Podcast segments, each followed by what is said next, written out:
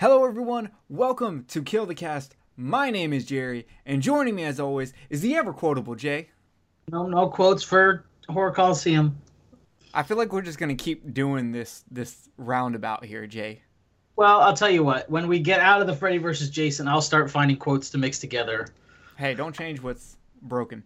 Anyway, and the Silent Hill biker, Kenneth. Hi. Just uh, pay no attention to the to the random sniffling and shit. There's just nothing I can do about it. I mean, you could stop doing cocaine. Why? Because you're not fucking Swank Hill. You're not over there with your cocaine and cocaine accessories. So? And joining us, uh, my fellow co-host from the Underwater Kaiju from Outer Space, and uh, he's on like 17 other podcasts. We have Jerry Cortes, aka Mr. Venom. Venom, how you doing? Damn good. How you guys doing? Hope everybody's doing well. Very excited to talk about these movies. Well, excited to talk about one of them anyway. Fair enough. Uh, so yeah, so uh, obviously it's Horror Coliseum, Freddy versus Jason, round six, and today we have Jason Lives versus Freddy's Dead. That's fantastic. It I really put that together is. until you made that joke just now. I just never thought about it until right this second. They're kind of speaking as to like um, how lively the franchise is. This is, you know, because this is only halfway through Friday the Thirteenth, but this is pretty much the end for Freddy. So the titles kind of are. Yeah, this is the end of poignant. of the original Freddy run. Because after this, we get into a a uh, a whole different Freddy universe, Mhm. and then we get another Freddy universe, and then we get nothing. It's it'll be great. I can't wait for the nothing part. I can't wait to do the next show because the next show are my two favorites. Oh snap! oh, Well, nice. with that being said, before we kick this off, uh, Jerry, uh, which is me, you're not Jerry, you're you're fucking Venom. Man, we haven't done underwater kaiju in a while. I'm getting sloppy. It's been a bit. Uh, yeah. Well, me and you need to stay out of hospitals. Yes, yes, very Uh, much so. Uh, Dad, Dad, stop it. with that being said, uh, Jerry, which is me, god damn it, I did it again. Fuck it. Venom, I am actually going to let you, the guest, start us off. In all seriousness, I'm not even going to joke this time. Oh shit. So Uh-oh. we're jumping right in to Jason Lives, and we're going into story. Go ahead, Mr. Venom. Um, story, I gave this one a six out of ten. Um, this isn't th- th- this isn't by far like my favorite Friday the Thirteenth storyline by any stretch. It's one of the better ones in the second half of the, you know, the zombie Jason um, era, if you will. Um, but yeah, gave it a six out of ten. It's above average, but it definitely doesn't. It's not a classic storyline to me for the franchise by any stretch. All right, we move on to Kenneth. I gave it an eight. And the reason why I gave it an eight is because it is a further exploration of Tommy Jarvis. And this one is, I think it goes a little bit further on his character. I like the fact that it brought him back. I mean, this is, you know, the third one uh, for his run. You know what I'm saying? Because you know, four, five, and six, just straight Tommy Jarvis in all in all three of them. So I like the I like the further exploration. I like the way the story went. I like the way that he came back. I like the weaving of the. Uh, the the the magical black magic kind of aspect of it of wh- how he's trying to kill Jason and stuff like that. Even though I think the end of it was kind of weak, but uh, overall I gave it an eight. I like the story of this. I like how they where they went with it. All right, Jay. Uh, I gave it a seven. I enjoyed the story overall. Um, I think that if Tommy had just fucking left Jason alone, that he wouldn't be back, and it's all Tommy's fault. Like, come on now. Uh, God, but it's like overall, it was- all over. yeah, seriously though, like if you just like you had to stab him because you're crazy, that's that's that's later. yeah, but think about it. I mean, what better way to bring him back than the kid that killed him? It's just like how shitty true. would how shitty would you feel? I killed this motherfucker. I saved my sister from this motherfucker, Well, and then I brought him back to kill more people. I, I mean, mean, damn. but there's other. They could have had a dog piss on him or something. That's Uh, true. yeah, yeah. Oh had him god, on yeah. this fire. That would have worked great. Uh, but yeah, I gave it a seven. Not not not too crazy. Uh, not amazing. Not bad. just right, uh, nice and and good. so uh, based off these scores, uh, I think I'm gonna come in a lot higher than everybody throughout this whole Yeah. thing. Oh, Wow. Uh, because you know My what? forehead. Uh, yeah. Uh, uh, so much. I mean, I'm waiting for you to go bald so I can hit a five head. It ain't gonna Um, happen, brother. Oh, it will.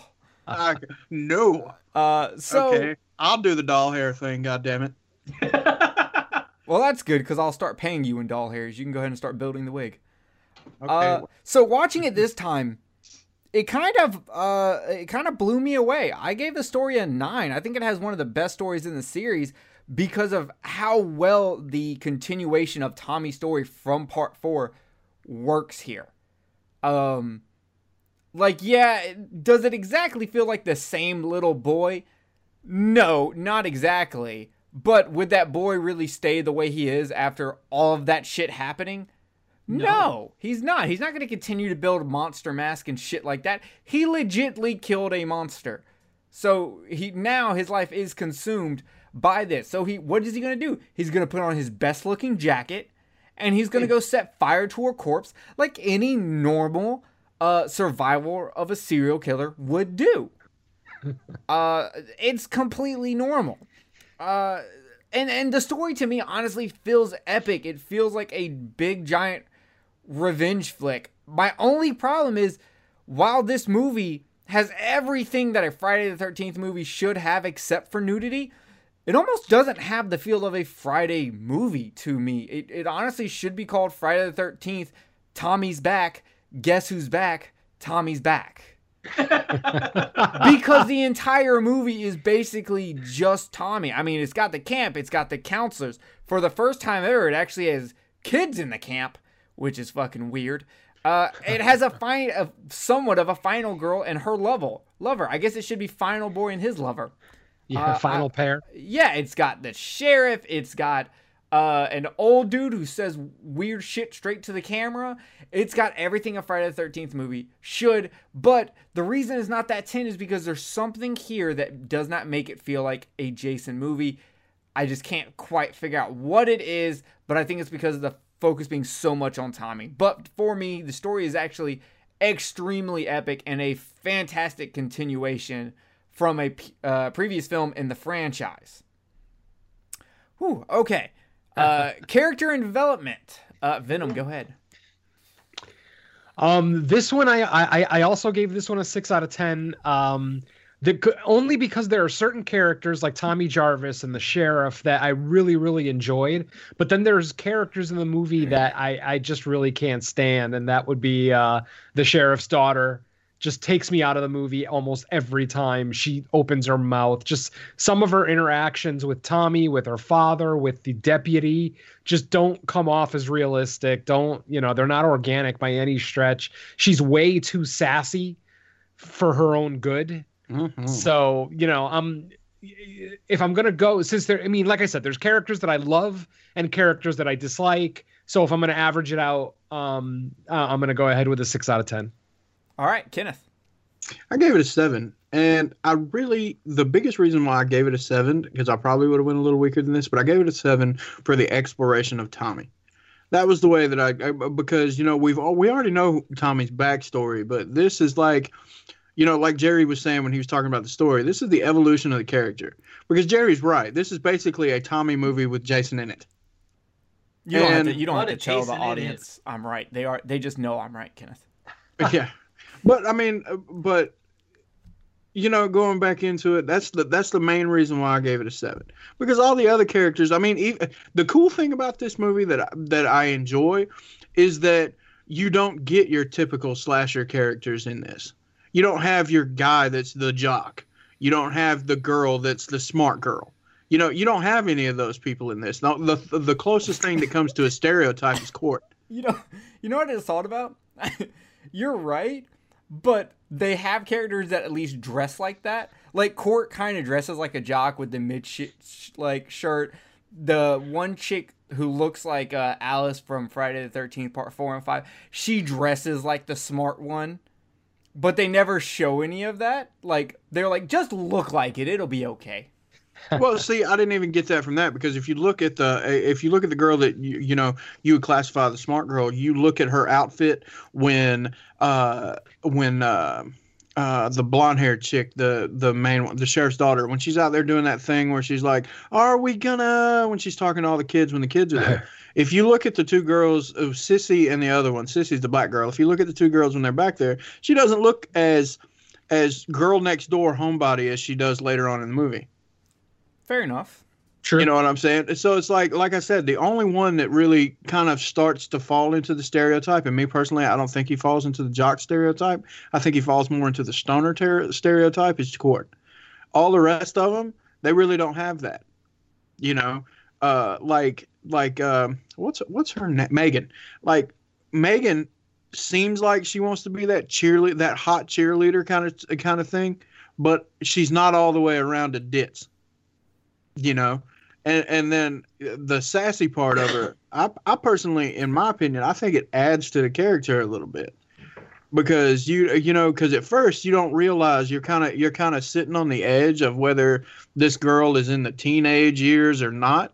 But then when she starts getting that sass and stuff like that to me it makes her seem like she's a little bit older but the way that uh, the sheriff is acting makes her seem a little bit younger so i think it's kind of got like a constant dynamic of back and forth with her until she you know sticks her tongue in tommy's mouth so yeah, I, I don't know it was just the thing crotch. yeah, that too, which which is awesome.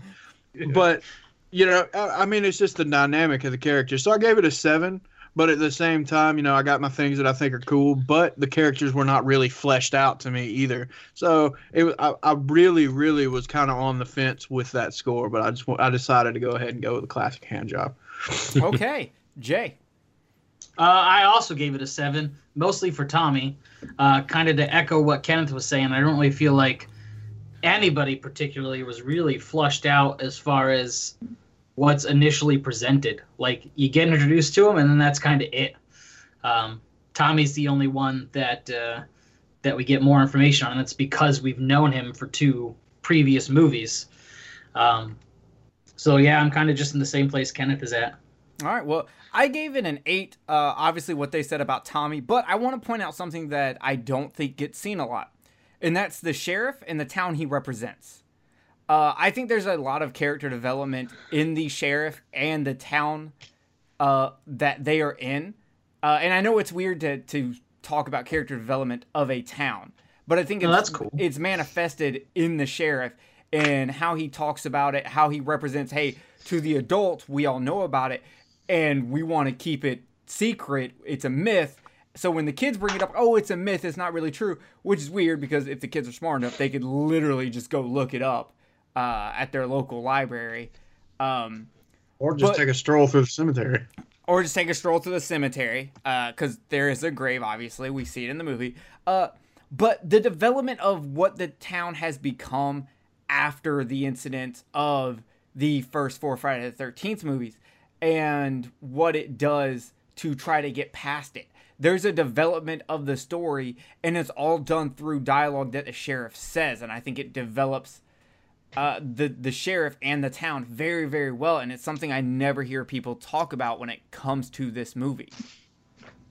So I, I give it an eight, even though it might be slightly uh, either cheating or just out of the ordinary to say that obviously it gets the you know six or seven points just based off Tommy, but I, I wanted to give it that extra point based off the sheriff and the town and how it changed the entire uh, uh, history of Jason, bringing it into more of a reality. Of course, then you know we have a zombie. So uh, we now go into pacing and editing. Mr. Venom, go ahead.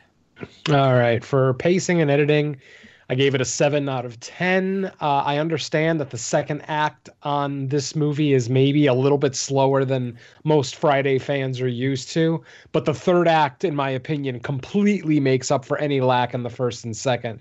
Um, once they get to the camp, and you know they're basically having their final showdown with you know all the main players and Jason. I absolutely love that that entire last 20 minutes of the movie and even on the rewatch this time, I actually had forgotten how much I love that third act. So yeah, pacing and editing, seven out of ten for me. As far as pacing goes, I have no problem with it. Editing, uh, nothing, nothing really special uh, for editing. I mean, it's not like they were doing any parallel editing or anything too, um, you know, advanced. So yeah, seven out of ten. All right, Kenneth. Uh, same classic hand job. I gave it a seven. I mean, there were a couple of spots, you know, uh, like Venom was talking, where at the beginning, you know, it kind of lags up a little bit, and then it really takes off at the end. So I'm I'm, I'm pretty much going to mirror what he said, and I'm going to go with the seven. All right, Jay. Uh, same. I don't even know if I need to add anything. Um, it felt fine, you know, just about average, minus the little bit, little dip. Uh, so yeah, same, basically same thing as them. All right, uh, I I give it an eight. Uh, the movie the movie moves pretty steadily, and it gives us Jason kills throughout. Uh, so I really don't have any complaints about any of that. And like they said, the last twenty minutes is amazing and even better because it drops all the fucking stupid comedy. Yes. Uh, so atmosphere. Go ahead, Venom. Let's see, atmosphere. I give this an eight out of 10. I am a huge fan of the summer camp scenario. Obviously, being a Friday the 13th fan, which I probably haven't actually mentioned yet, that I am more um, a Friday guy than a, than a, what do you call it, a Freddy or a Michael or anybody else. Uh, Friday the 13th being my favorite franchise. So, with that out of the way, um, I love the return, of course, to the main man after the disappointment. And when I say the disappointment of part five, I'm not talking about the quality of the film so much as just the fact that our boy wasn't in the film. Anyway. But our boy Um, Roy was. Yeah, our, well, your boy Roy. He ain't my boy. Whoa, whoa, whoa. Don't get kicked off this show. yeah, it wouldn't be the first time. Yes, it Anyway. would. It would literally for be your show first. anyway. For the show, maybe. anyway, um, yeah, I totally love this atmosphere. Absolutely love the summer camp. I love the setup of this particular camp. Um, with the with the cabins far enough away from the water that there's you know a good amount of uh, chase distance, if you will. Um, absolutely love the chase between um, Jason and the sheriff. Just totally loved it, despite me having a few problems with Jason during that particular scene, which I'll get into when we get to the monster killer uh, category. But yeah, I am totally on board for this atmosphere. I, I'm not a big fan of the cemetery that was used in this movie, and I don't know why. Like I can't even put into words why I don't really like this cemetery, but it just it felt like really, really wide open and not scary or menacing at all, as opposed to let's say the cemetery in Return of the Living Dead, which I also just watched. That cemetery is creepy as shit. AKA, it was more of a real, realistic cemetery and not a like Hollywood cemetery. Not a set. Yeah, I- I'll go with that. So, um, yeah, you know, atmosphere. I'm high on this one. Eight out of ten. All right, Kenneth. Um, same thing. The atmosphere. I gave it an eight. Um, I, I want to say something real quick uh, before I get into why I gave it an eight. Um, you brought up the cemetery for Return of the Living Dead and the differences. Now, in the second Return of the Living Dead, this cemetery actually reminds me of the cemetery in that one. Hmm. I, I haven't seen that one in a while, but yeah, you might be right. Is it Yeah, it- because you it- think about Thom Mathews taking off his jacket in both of those cemeteries? No, actually, I think about I I think about the fact of just the the the whips and the turns and stuff like oh, that. I, really, I really think like of it. the whips. oh, and how it turns me. The, but the reason why I gave this an eight is because I don't know if any of y'all noticed, but when you're watching this movie, for the most part, except for when Tommy's running through the cemetery looking for, and the sheriff's chasing after him, the whole movie has got that gray, gloomy, overcast look. Yeah. The the whole movie, and I and I really really like that. And it's not one of those like deep gray gloomies like The Ring or something like that. It looks natural. It looks natural and washed out you know like the same way if if you know with uh all, as a matter of fact i don't know where you live venom but you know me jerry and jay all three of us you know it's been raining like hell down here and you know uh jay lives in one of the wettest places up there. So it's not because of the rain. yeah right? But you know uh when you walk outside it's got that look especially down here in georgia and that's where this movie was filmed and the, and the whole movie has that. But if you go if you look even closer none of the characters are ever wearing anything bright and colorful have you noticed that Yeah, yeah. none of them even sissy with her with her jersey on and stuff like that nothing is bright and colorful Cort's clothes are are are, are kind of uh, the white and gray tones washed out. Um, uh, the only th- the most bright and colorful thing in the in the movie is her is Megan's car. That's it. Everything else has that washed out look to it. And so I really, really like that because it gives a natural doom and gloom kind of look to it. I really, really like that. So that's the reason why I gave it an eight. I really enjoyed how they, you know, how they thought about it. And knowing what I know about the director of the movie, you know, uh, I, I imagine that he did it on purpose to kind of give it that whole old school Frankenstein kind of feel to it without being literally in black and white. Fair enough, Jay. Uh, how do I even like follow something like that? Uh, you say by how you know the director, he's sexually attracted to avocados. oh man, finally someone that shares my kink. Um, I Fucking I gave. Atmosphere a seven. I felt there were parts that were really good, um, but some other parts uh, not so much. That kind of took you out of it. Um, but otherwise, it was pretty good. I do agree about the cemetery. It definitely looks like a set. Like I know that they're on sets in the entire movie, but this looks like like if someone were to film a stage play, kind of like everything looked like a prop in that. Um, also, shame on the city for not keeping the bars up where Tommy Jarvis could just rip one off no problem. That's some sh- shady craftsmanship. Uh, but overall, it's pretty good. So I gave it a seven. Well, you know, if the politicians of where the fuck this takes place, uh, because they spent more money renaming it than fixing the damn cemetery gates, we wouldn't have this problem. But no, let's rename shit because it's cool. Fucking terrible politicians. Uh, anyway, I'm actually with Jay. I give this a seven uh, because for me, all the comedy in this movie really takes me out of the film. It, it breaks any atmosphere that builds. And it's and I don't mind comedy in my horror movies, but I like when it's character based commentary in the movie and not the director pointing his finger right at you saying, haha, did you get my joke? Did you see the, the smiley face? How fucking funny is that? That's not funny. It's not. What's funny. funny is Jason holding the arm afterwards. Yes. That was funny. But you having to directly point at me to go, look at this funny joke does not work. And he does it all through this fucking movie. And it's my biggest complaint about the movie. Make your comedy natural. You're not Deadpool. Quit trying to break the fourth wall. it does not work for me. I understand he was throwing in some satire and shit like that. Um, but it, it just falls flat for me. I really don't like it. Like even a lot of the jokes that people make, like there's really good ones, like when the chick says, I've seen enough horror movies to know that if a guy's wearing a mask, we need to get the fuck out of here. Fantastic Uh, I did love When- that. yeah. when when Tommy has his face uh buried deep into Megan's lap and she goes, "Whoa, watch out, it's going to be a hairy turn." No, just just no. Get the fuck out of here. Go sit in the corner and I'm chill sorry. the fuck out. One of my favorites though is the old man, man. When the old man is just like when he looks at the bottle and he's like, "You're gonna be the death of me," Yeah, and And then then he Jason- dies. Yeah, shoves it in his throat. Oh my god, that was great. that is good. I like that. When the old guy looks in the camera and says, "You think I'm an old fart," and then it jump cl- cuts to a bunch of children laughing. No, absolutely not. Get the fuck out of here. By the way, the name of the cemetery is Old Madison Cemetery in Madison, Georgia. Eh. Sounds like you should go visit it. I think I'm gonna. Dope. Uh, and so, but the thing that really does work is the last 20 minutes of the film keeps that atmosphere heavy, and it is Oh, yeah. awesome. Uh, so, with that being said, we now move into scenery and set design. Go ahead, Venom. Um, okay, scenery set design. Um, I gave this one an eight out of ten, which might be contradictory to what I just said about the cemetery.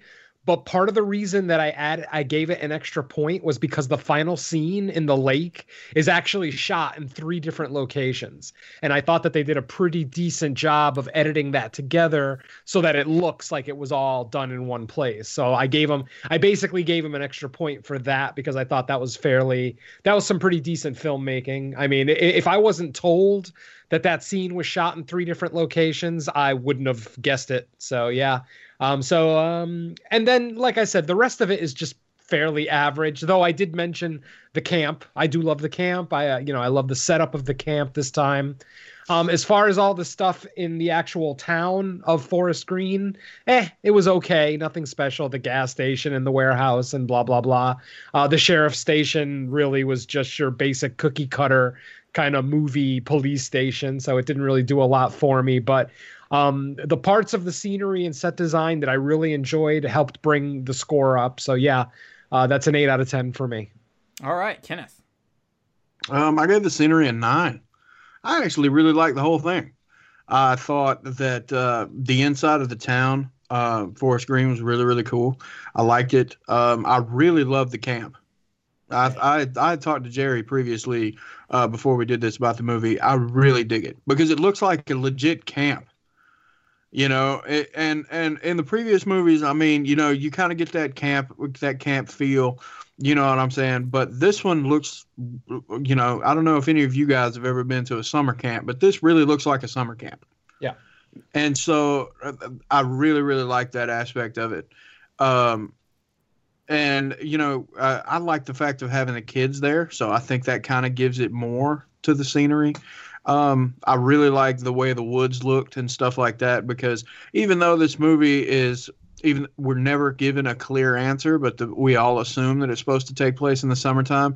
When you see the the the the the executive people playing in the woods, it clearly looks like it's fall out there, if not wintertime, because there's no leaves and shit in the trees. And so, you know, that's kind of what it looks like when you're walking around in the woods down here. So, you know, I really, really like that. So overall, I mean, I give it a nine. I love the scenery in this movie. All right, Jay. Uh, I gave it an eight. Um, I'm kind of in the middle of uh, of what Kenneth was saying there. Um, but yeah, everything the the camp looked really great, like like everyone else has already said. The only thing I really had a problem with was the cemetery, and only in that first scene because when they go back to it later, after the guy uh, finds Tommy's friend in the grave, it looks fine in the daylight, but at night it just looks it looks like extra fake. I don't I, I don't know, it's weird. But um, other than that, everything else is fine. I, I really enjoyed it. I thought they did a great job. I had no idea that they shot it in three different locations. That's cool that they cut it together that way to uh, to make it look it looks like one. Like I wouldn't have been able to tell you that just based on watching it. Mm-hmm. But uh, but yeah, I gave it an eight. All right. I also gave it an eight. Um, everything is done well, from the windows to the walls to Jason stabbing you in the balls. Uh, I, I really have no complaints on this one. I mean, Friday the Thirteenth movies kind of have basic sets, but they do a really good job of making their sets feel very real. This is no exception. So now we move on to acting. Venom, go ahead. Okay, when it comes to acting in slasher movies, I'm not going to compare these, or I'm not going to score them based on comparing them to some of the greatest acting performances ever. You know, The Godfather, Citizen Kane, whatever you want to go with. So I'm gonna I'm gonna score this based on slasher acting specifically. So when I when you hear my score for the Friday the Thirteenth acting, you don't think that I don't know what good acting is. No, I'm just saying that it's exceptional for sl- for a slasher. Hold on. So, Let's acting. test how. Hold on. I got I got a question so I can figure out what you're gauging. Uh, Oh boy. Uh, Uh, How do you? What would you give uh, the acting of Heather Langenkamp in A Nightmare on Elm Street? Uh, the first movie. We've already done this. Yes, but I I want. I'm trying to gauge his judging of acting in slasher movies. Okay, just the first movie. I'll give it a three out of ten. Okay. What about three? Uh, slightly better. I probably would go four point five or five. Okay, I trust your opinion. Go ahead. so anyway, so for Friday the Thirteenth Part Six, I'm giving it a seven out of ten. Um, that may seem like a high score for some because you know the acting is not exceptional in in a slasher. You know, it's rare that we get exceptional acting in a slasher, but I did enjoy Cort. He made me laugh on multiple occasions. Uh, the entire scene of him driving the RV was great, despite you know, despite the suspension of disbelief of you know that that tiny little radio would be able to you know muffle all the sounds coming from you know jason basically destroying his girl in the bathroom. So you know i'll, I'll suspend disbelief on that but I, I totally enjoyed that scene. I thought cort's performance was great. Um the rest of the counselors for me are above average. Um but the the thing that really gets it for me in this movie is the sheriff. Absolutely love the sheriff. I think his performance is exceptional um, it's it's very laid back. I mean, he's not the most emotional guy out there. There are some scenes where I thought he should have maybe uh, like blown blown his top a little bit more, but he, you know he has composure, and obviously he raised a uh, teen, you know a, uh, an attractive teenage girl, so obviously he must have the patience of a saint. So. Uh, yeah, based on the strength of a few of the counselors and the sheriff, I'm giving this, uh, where are we acting? A seven out of 10. And as far as CJ Graham as Jason, meh. okay. Uh, Kenneth. Um, I'm, I'm a Venom. I gave it a seven. I thought the acting was really good. Um, I think I've said this before too. I think this was Thom Mathews' best movie. You know, I thought, um, you know, whereas I do enjoy him in other movies, but in Return and Return Two, his acting was kind of weak. You know what I'm saying?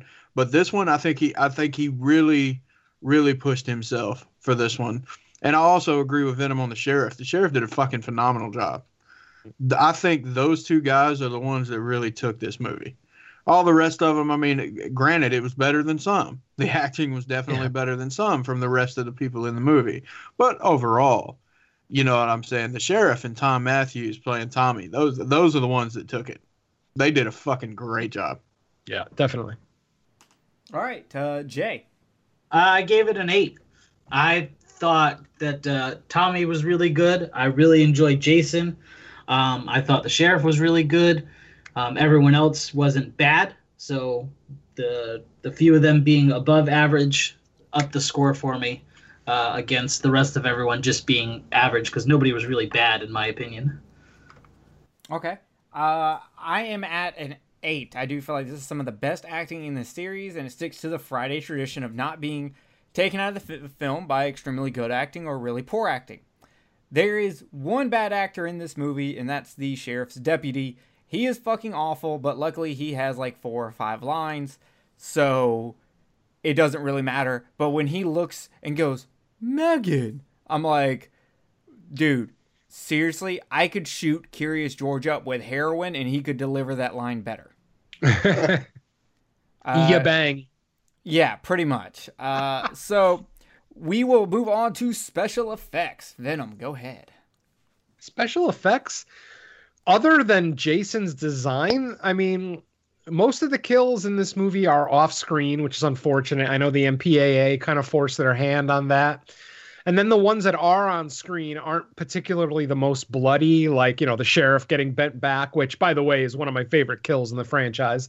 Absolutely love that. And um, watching it on Blu-ray for the first time on this watch, uh, just absolutely love the sound design on the back breaking. So um, I gave it I gave it a six out of ten.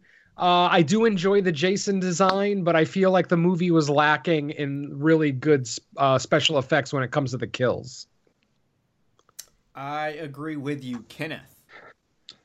I gave it a seven, and I, you know, I like the way that uh, I like what they did for his makeup and stuff at the beginning for Jason. You know, I like the way he looked. I really, really enjoyed the uh, the special effects for the hand coming through through the chest and out the back for uh, Hawes's heart. I really, really like that.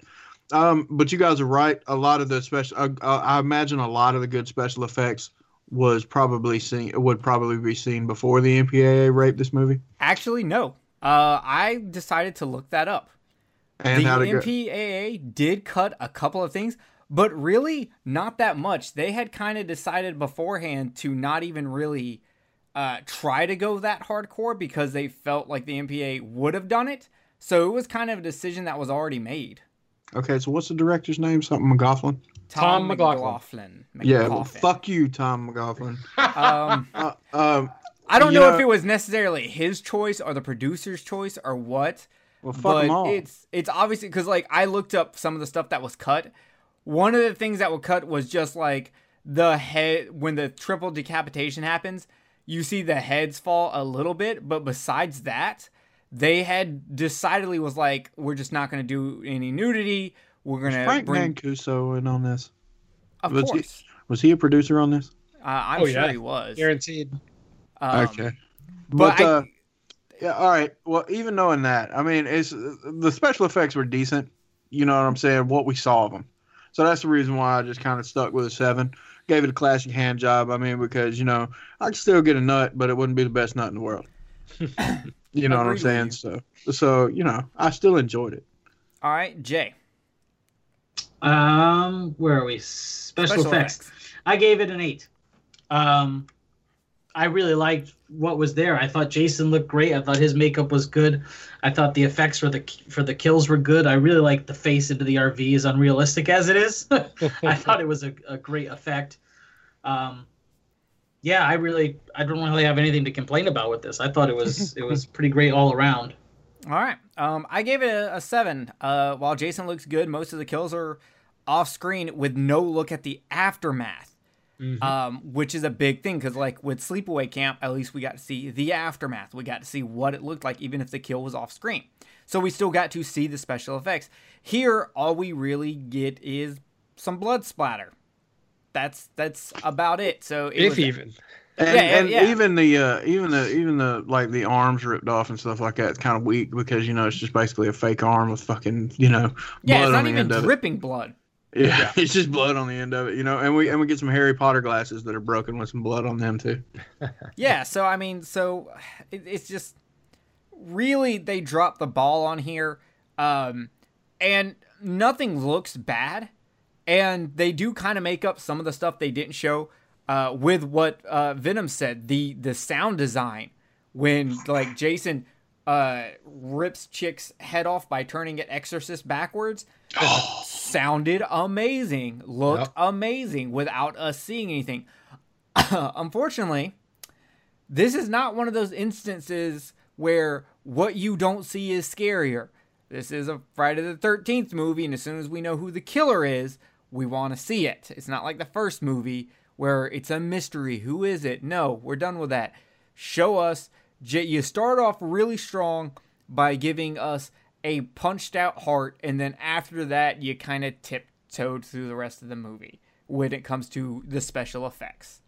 So, but hand in hand with special effects is the kills and gore. Venom. All right. Well,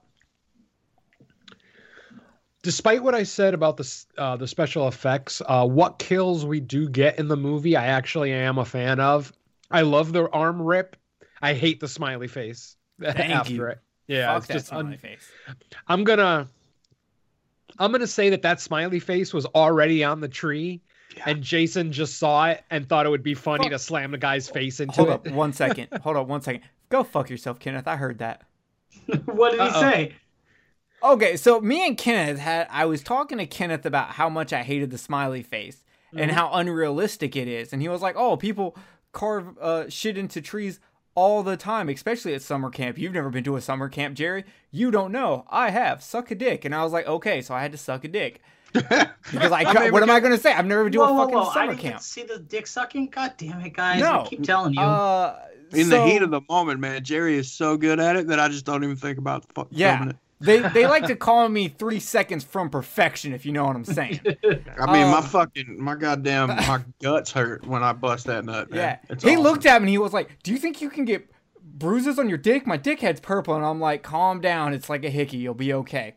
Uh, but I was just like, No, it doesn't happen. So then I decided to come back, double or nothing. I was like, Kenneth, let's go out in the woods. There's no way we find a, uh, a carved face. And he's like, Well, it's too cold tonight. Let's go tomorrow. And I'm like, You know what? That makes sense. I'm a bitch. I hate cold weather. Fine. So I cuddled up to him. We went to sleep. We uh so late the next afternoon we go out into the woods and sure enough there's one carved into the tree and he's all ha ha see I can't prove it but I bet money this motherfucker went out in the middle of the night and or early morning because I don't like to wake up early. Uh, he went out there and carved that so he could get a second blowjob, and that's why he's fucking making snickering noises over there. because of fucking uh what fucking Venom just said about I'm sure it was already there. Yeah. This I, fucking it's cunt. probably not what the director was implying with that kill, but I, I'm just gonna take it as that, just so that I can accept it. Because I, because I mean, if if you're gonna tell me that that guy's face made the smiley face imprint on the tree, uh, I'm gonna roll my eyes, like yeah, for a full day. That's just awful.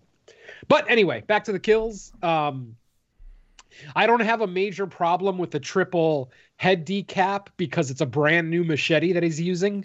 If you notice, that machete is all shiny and new, so it's probably sharp as hell.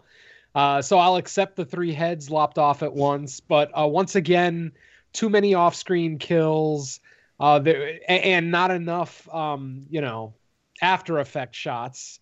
Um, I was really disappointed. Uh, who is it that gets killed in the puddle? Uh, the- that is the director's wife. Okay, well, whoever that was, that kill should Her have name been is Elizabeth Mott. cool. Yeah, that kill should have been so much. Like, where was the blood? Where was the blood? He basically impaled her head on that thing in a puddle, Well- and and all you get is a tiny little trickle of red when they close up on the American Express uh, credit card. Here's how the conversation went on set. Uh, Frank was like, uh, Tom, where's the blood? You gotta have fucking blood here. What the fuck? And Tom was like, Well, you see, we're going to do a close up of this credit card called American Excess floating out of her hand. It'll be great. What the fuck are you talking about? That's not fun. This is Friday the 13th. Just trust me. I know what I'm doing. I did the smiley face in the tree, remember? And so that's how it went down. I mean, what are you going to do? Yeah, I suppose. Uh, God. Um, but as far as the rest of the kills, obviously the high point for me will always be the sheriff's kill. I I absolutely love that kill, even though they kind of reprised it. Um, what was it? Jason Goes to Hell. I think they did it a second time. I don't Um.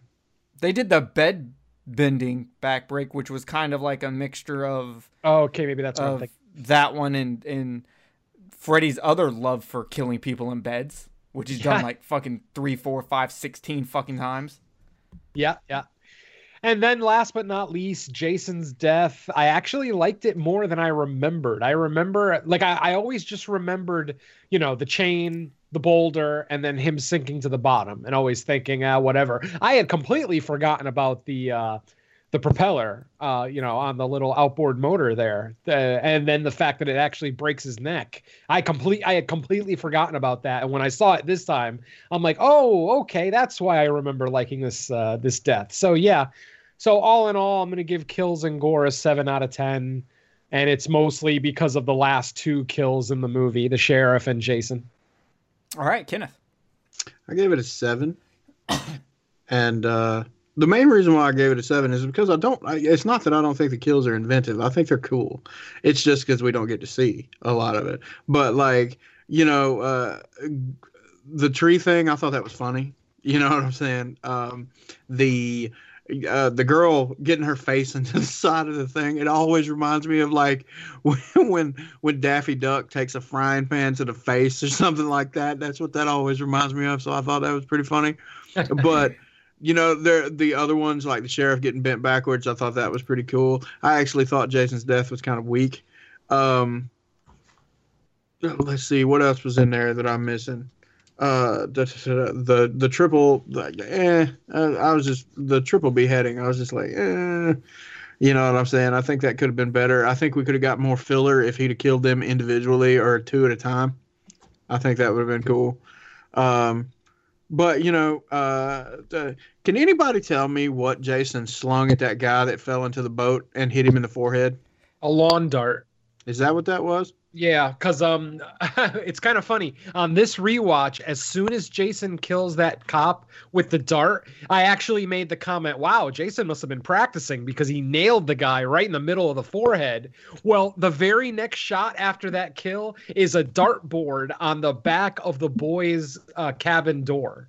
And I just thought that was just absolutely perfect. It's almost like, you know, if anybody's questioning how Jason's so good at darts, there's the dartboard. Oh, okay, cool. Yeah, because I was just like, I was like, man, what the fuck is that thing? But uh, yeah, so I liked I, I like that guy's kill.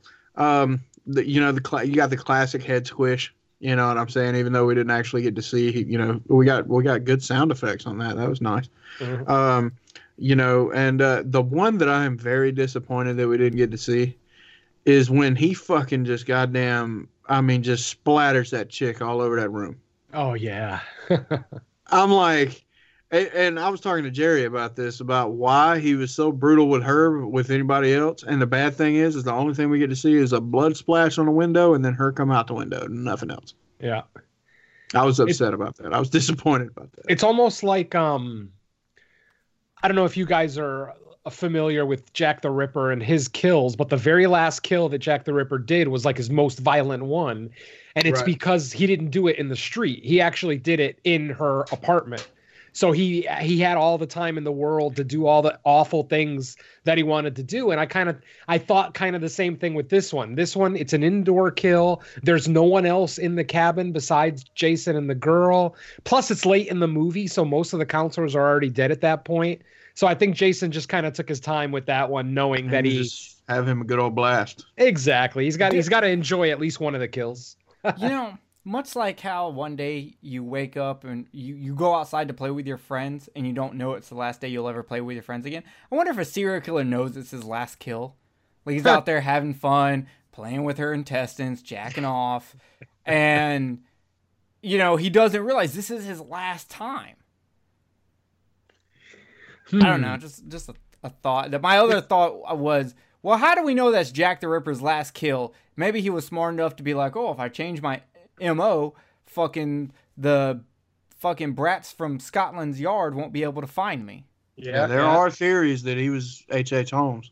Yes, and I actually buy into that theory. Their their MOs were very similar. The timeline is almost Right. perfect. Yeah, I, mean, you know- watched uh, I watched all those documentaries on it, man, and I'm just like, what the Yeah. fuck? Absolutely, yeah. I'm right there with you. I might have to look into this H.H. Holmes thing because I'm, I'm I don't kind of know enough about either person to give an opinion. There's like a whole series based on that, where they try, where it's like it goes episode by episode, and I think it's like a whole season or two where they link H. H. Holmes to Jack the Ripper. I will Eh. have to find this. Dude, Yeah. it's it's fucking good, man. It is really good, and you'll sit there while you're watching it, and you're like, "Wow, I never would have thought." Because there's other theories out there, like Lewis Carroll was Jack the Ripper. You're right. you know that theory's out there because there's a lot of uh, what what are those things where uh, where you can take letters and something and mix them around and they make something else? Was it anagrams? Something like that, Uh, yeah. yeah, something like that. Yeah. Ciphers. Okay.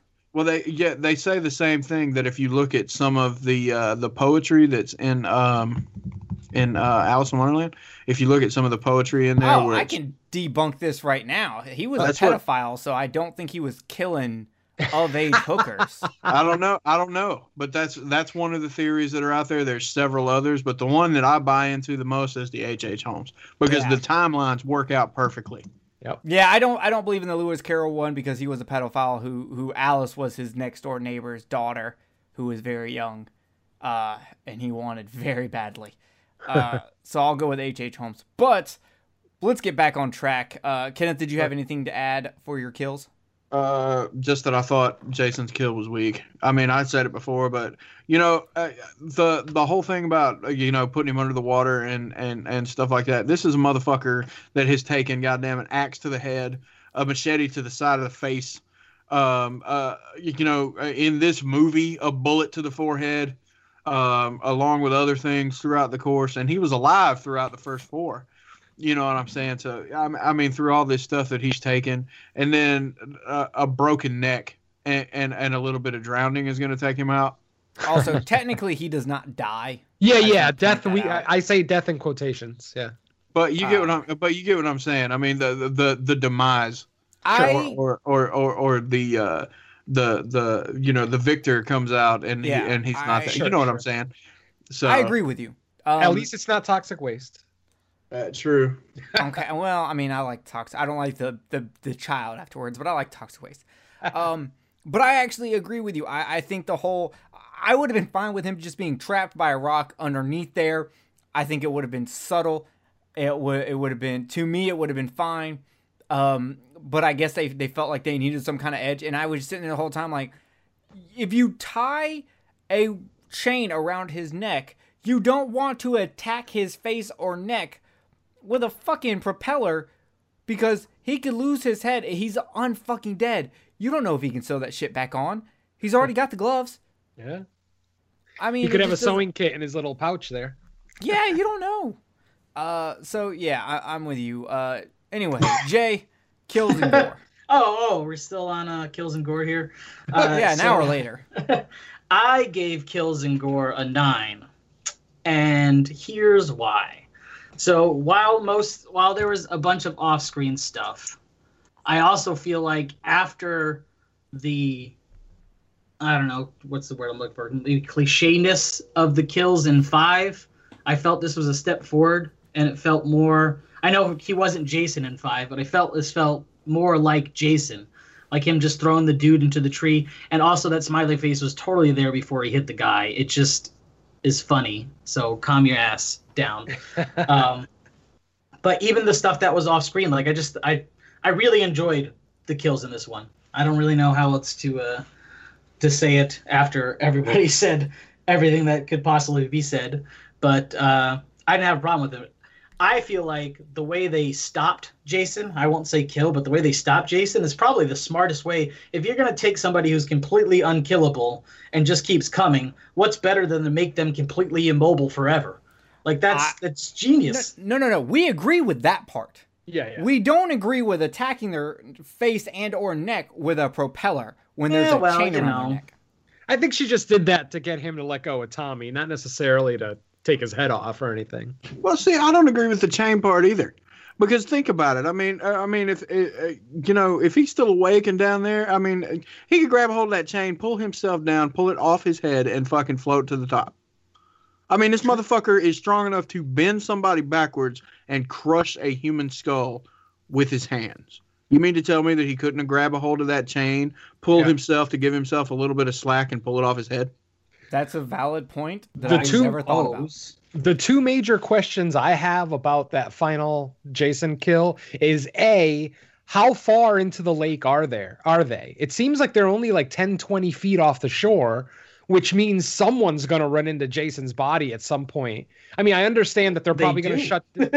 well, yeah, a year later, sure they do, but um, I don't know. It's just one of those things that it uh, it seems like he wouldn't be deep enough to be hidden. And then the other thing, which is the more obvious one, but again, you know, we got to suspend disbelief, is just the physics of it. Like if he has a chain that's holding him down underwater, how is he floating right side up? He'd be floating upside down, feet Right. up, feet That's up, true. head down. Yeah. So I That's mean, you know, I, I'm I'm I'm interjecting logic into a slasher movie, which I should ob- Obviously, Jason is wearing very heavy steel-toed boots. yeah, let, maybe uh, you know, maybe he was wearing uh, what do you call it, the mafia shoes, mafia cement uh, cement boots. There we go.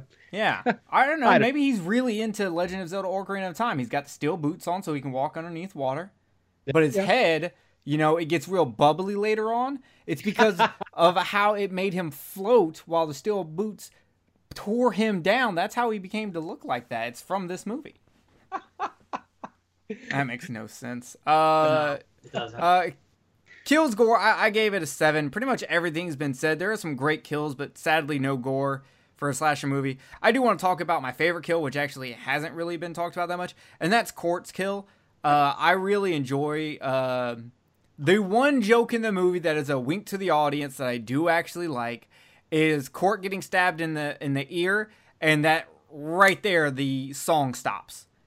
Uh, which thank God it did because if I have to hear any more fucking hair metal, Jesus Christ. Um so it was kind of like I just thought that was real like I really liked that kill even though it was kind of stupid and doesn't work inside the actual movie cuz the song would still be playing. Sure, sure. Um I, I I like that effect as well, though, too, for whatever it's worth. yeah, but it was just another one of the the director winking at you. I was just like, "Okay, bravo for this one. I'll give you this one, Tom, but go fuck yourself. Put some blood in that water next to that credit card. God damn it." I just really wish that when they showed um Cort Cort's body like lean and hit the uh the side of the RV that they could have done something about the shaking of the knife. It, the knife shakes enough that it's very obvious it's a rubber knife. Yeah. And I just wish that they could do something about that. I feel like they're I feel like they could, but they probably just didn't want to take the time. I wish that they instead of playing that Alice Cooper song, they Oh. would have played that Tiffany song. I think we're alone now. Oh God. Because how funny would it be if Jason just killed his girlfriends? I think we're alone now, and then it's Jason in court. Get it? Yeah, that would have been fucking great. Uh, I just want to apologize to the three people that listen to this show for that joke. um, we will now continue on. Uh, monster slash killer Venom. Go ahead. Uh yeah, this one uh I absolutely love the design of Jason in this one. You know, you've got the whatever 5 plus years of decay in the grave. Um you know, I don't have as much of a problem with the the amount of worms. Um obviously, you know, from a logical standpoint, there wouldn't be that many worms on them that many years later because there wouldn't be any flesh left on them. So, you know, what you know, who's laying eggs in a in a in a corpse with no real meat left on it. But, you know, aside from that, um, I love the design. Uh, you know, the mask is obviously the classic um, final chapter mask. Um, now, I, I made a I made a statement earlier about C.J. Graham. I, I don't hate C.J. Graham in this movie as Jason. What I I, I had mentioned the chase um, when Jason's chasing the sheriff at the camp, and part of why I don't like um Jason in that particular scene is the way he walks. D- did you guys notice in the shot where he's chasing the sheriff in the in the one shot where they're both on screen right when the chase starts like when the sheriff drops his gun and runs Jason's almost strutting. He's almost doing the George Jefferson. Like he's like, "Oh yeah, I'm not going to rush. I'm going to get you. I don't care." You know, he he's almost walking around like uh you know, I'm I'm the baddest man around, so I don't got to worry about nothing. I don't know. It just it, it came off as very arrogant, and Jason to me has never been arrogant. You know, he's a he's a soulless, mindless I- killer. 100% disagree, and I think Jason is arrogant as fuck. Ah, see, I don't I don't believe it. Especially undead Jason. Oh God. Oh my god, is he arrogant? See, I I- I don't know. I can't buy into it. Like all the things that Jason does, he does to scare his victims or to, you know, you know, the, the whole placement of the bodies, you know, after Yeah, to build his ego. Look what I did. See, Look I don't think show I don't think that's an ego thing you. though. I think I think there's a purpose to that. And his purpose is to his disorient his victims. You know, when you know you open a door and there's a body hanging there, that's disorienting. That's going to get you to slow down, even for a couple of seconds, which might be all Jason needs to catch up. So, My first thought is whether I'm gonna fuck it. That's always your first thought. I know. I tried to give him a fucking scone the other day, and he was like, "Well, can I fuck it?" And I, was like, no, you eat it. Okay, well, Um, I mean, you no. can fuck it before you eat it. there you go. Special sauce. Uh, Okay. but yeah, back to back to our killer. Um, yeah, I am I am a huge fan of Jason in this one. Probably my second or third. It's easily a top three Jason design and performance for me. So I'm gonna. So like I said, I'm giving this. Where are we? Killer. Eight out of ten. All right, Kenneth. I gave him an eight also. Um, but first off, I'm going to go ahead and go into uh, the conversation that y'all started about Jason being arrogant. I love the fact Jason being arrogant. I love it. The I think this movie you see it a little bit in part four, but I think in this movie it really comes through.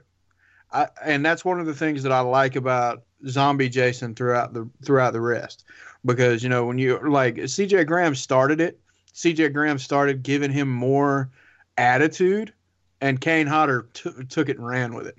But I, I enjoy this. Like like my first the first instance where you can see when Jason first gets woke up in the casket and you see the look in his eye, that close up shot.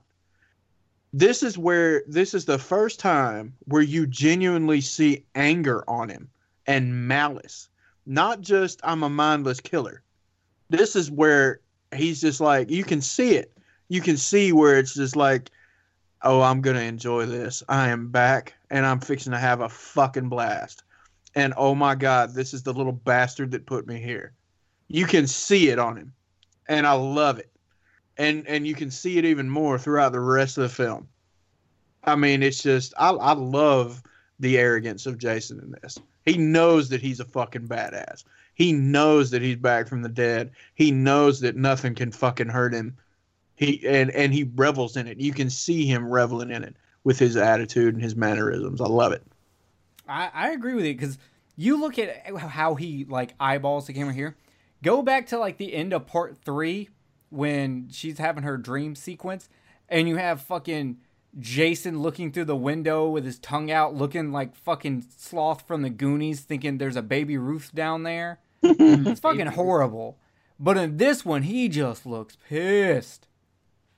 I love it. Jay. I think I think he's pissed because he was resting nicely and somebody woke him up. Hey, whatever reason, yeah, I mean, I don't give a shit. He looks mean as fuck, and I like it. fair enough. Jay. Uh, so when we reviewed part four, I said this is this is the first time we see the Jason that everyone remembers. Uh, the way he likes to kill, the way he moves, and six just takes that and runs with it. I fucking love Zombie Jason. Your guys are absolutely right. He is fucking arrogant as shit, and I love it. Hit like uh, the guy he throws into the tree, where he just like fuck is like, okay, I'm done with you, and throws him into the fucking tree.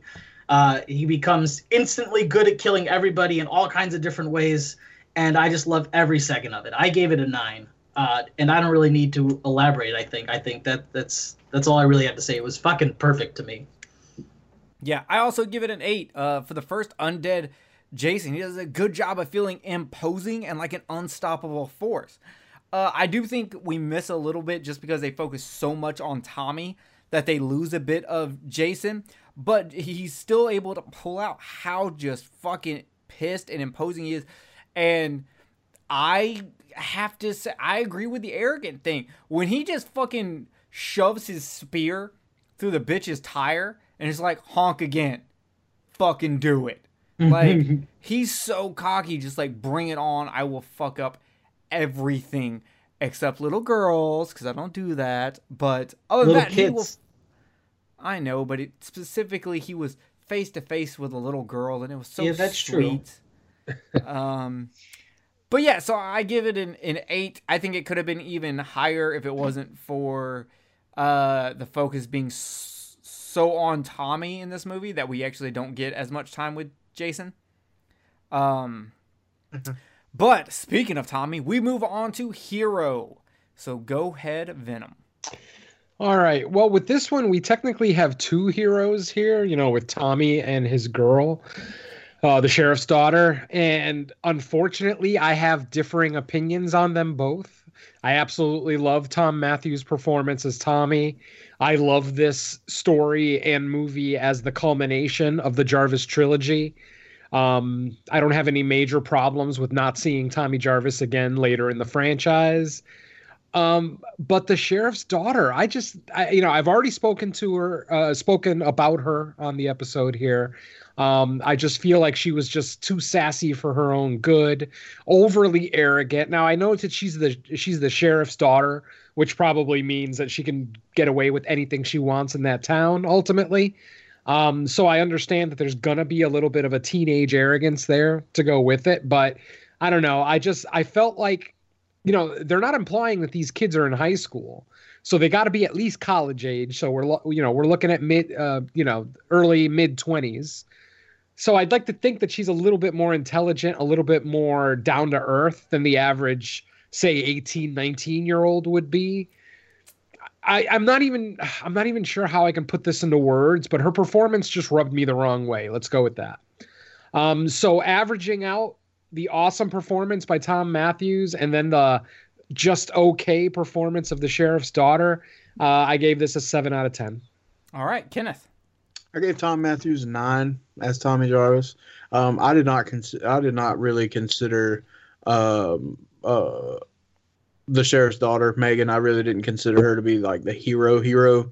You know, it was always Tommy from the beginning. Um, she was there. She was in the background. You know, she saved Tommy's life, but that's you know, she's Tommy's hero. She's not the hero of the movie. And so, you know, I I, I gave Tommy Jarvis the nine. I thought it was cool. I like the fact of coming back. Um, you know, uh, one of the things that I liked about the character is that there was no wavering. You know, like like when you see in other movies where you see the hero come in, the hero sometimes kind of wavers back and forth between when they start thinking, well, is what I'm doing the right thing? You know, or or you get that you got the person that's going to be the hero, but at the same time they turn into a chicken shit and then fucking decide, and then they have to come back to their senses or blah blah blah. Tommy doesn't do this. Tommy's on the linear. He knew what he was doing from the beginning. Unfortunately, it was his fucking fault that Jason came back, but from the from from the beginning of the movie, his intention was to destroy Jason, and it didn't even stop when Jason was resurrected. And so that's the reason why I gave him a nine. Not to mention, I love Thom Mathews' performance. Mm-hmm. Fair enough. All right, Jay. Uh, I really liked his acting. Um, I don't know what I was thinking when I gave the hero a seven. To be honest with you, uh, I've been working a lot of hours lately. This seems like a silly choice in retrospect, but you know it is what it is, and that's our rules. Mm-hmm. um, man, I feel dumb. no. See, I'm right there with Kenneth. I gave Thom Mathews' performance a nine as our hero, but I guess. But it's about I- the I- character, not the acting. Oh no, definitely. No, no, and and I'm right there with you. Uh, I still, I, I, his obviously his motivations are there. Um, he's got a plan. He's got multiple plans. I mean, he had the plan in the cemetery, and then when that fell through, he comes up with the new plan. You know, for the lake drowning. So yeah, I'm right there with Kenneth. Like I said, I'll, I give him a nine. I, I guess my mistake was is that I also incorporated the sheriff's daughter into hero because you always think of final girl. You know, the term is final girl, not final boy. So you know, I I wasn't sure if you guys were gonna uh, look at just Tommy as the as our hero, or if you were gonna incorporate the sheriff's daughter as well, because she does do a lot. You It's, know, sub- it- it's subjective in that it- situation because there are sometimes, if you listen to our previous ones, there are sometimes where one of us will have somebody as a hero and then ha- somebody else have somebody different as a hero when that instance, you know, uh, presents itself. So it's like it's subjective on what you think. You know what I'm Yeah. saying? I didn't particularly put Megan in that box, but you did. So it just depends on you as a person and how you look at the film. Right, right. I think I was that- thinking that it's his fault that Jason's back, and maybe that's why I docked him points. I'm like, yes, he saved the day, but also a bunch of people died because of what he was doing in the first place. he saved the day, but he fucked the day up first. Exactly. so I think that might have been where my head was at when I gave him a seven. But doesn't matter. It's done now, and that's what he gets. He gets a seven. All right. Uh, I gave Tommy a nine. He gets one point off because it is his fault for bringing Jason back. Um, but other than that, he's about everything I want in a hero, and it was a, a good thing to slide from a final girl to a final guy. I don't think we always need a final girl in a slasher movie. Uh, it's just sometimes let, let's move away. Let's give it to someone else. Let's make it more personal, and that's what they did in this movie, and it works very well. Uh, as for the topic of Megan, I think she's a great support hero for Tommy. But when I watch the movies, my main thing is who to me is the movie saying the hero is. And in this movie, I feel like it never wavers from the fact that it's Tommy. I have said before that in other parts of movies where I think the hero is two different people because the movie sets it up to be two different people, um, which we will see in the next movie. Um, but for this one, I, I do think it's strictly Tommy, but I do get the argument for Megan being the hero also. So with that being said, we move on to score slash soundtrack. Venom. Well, I am a huge Manfredini fan, so I pretty much love every Friday the 13th soundtrack, even when it's just the rehashed stuff, you know, and which is for the most part what's going on here. It feels anyway. I didn't actually do any research, but it it feels like it's basically just rehashed Manfredini scores from previous movies, but it's still Manfredini. It's still above average. I still genuinely enjoy it. So for me, it's still a seven out of ten. Where you ever been to a uh, Manfredini party? Where it's I like can't- one married white chick with a bunch of black. Du- Wait, that's the wrong thing. Never mind. Kenneth, score slash soundtrack. Um, I gave it a seven. I mean, it was uh, it, it was pretty cool. I mean, it was typical. You know what I'm saying? The the the classic Jason thing. And then you got. Uh, I actually am a big fan of the uh, Alice Cooper tracks that are in this movie, uh, Teenage Frankenstein and The Man Behind the Mask.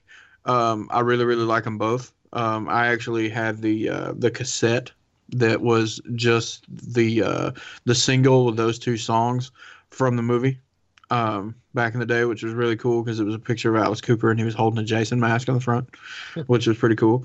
Um, so, but I gave it a seven, and looking back on it now, I, I probably would have bumped it up a couple just for those two, but I'm, I, you know, got to stick with the seven. So that's what I got. It was, it was all right. All right, Jay.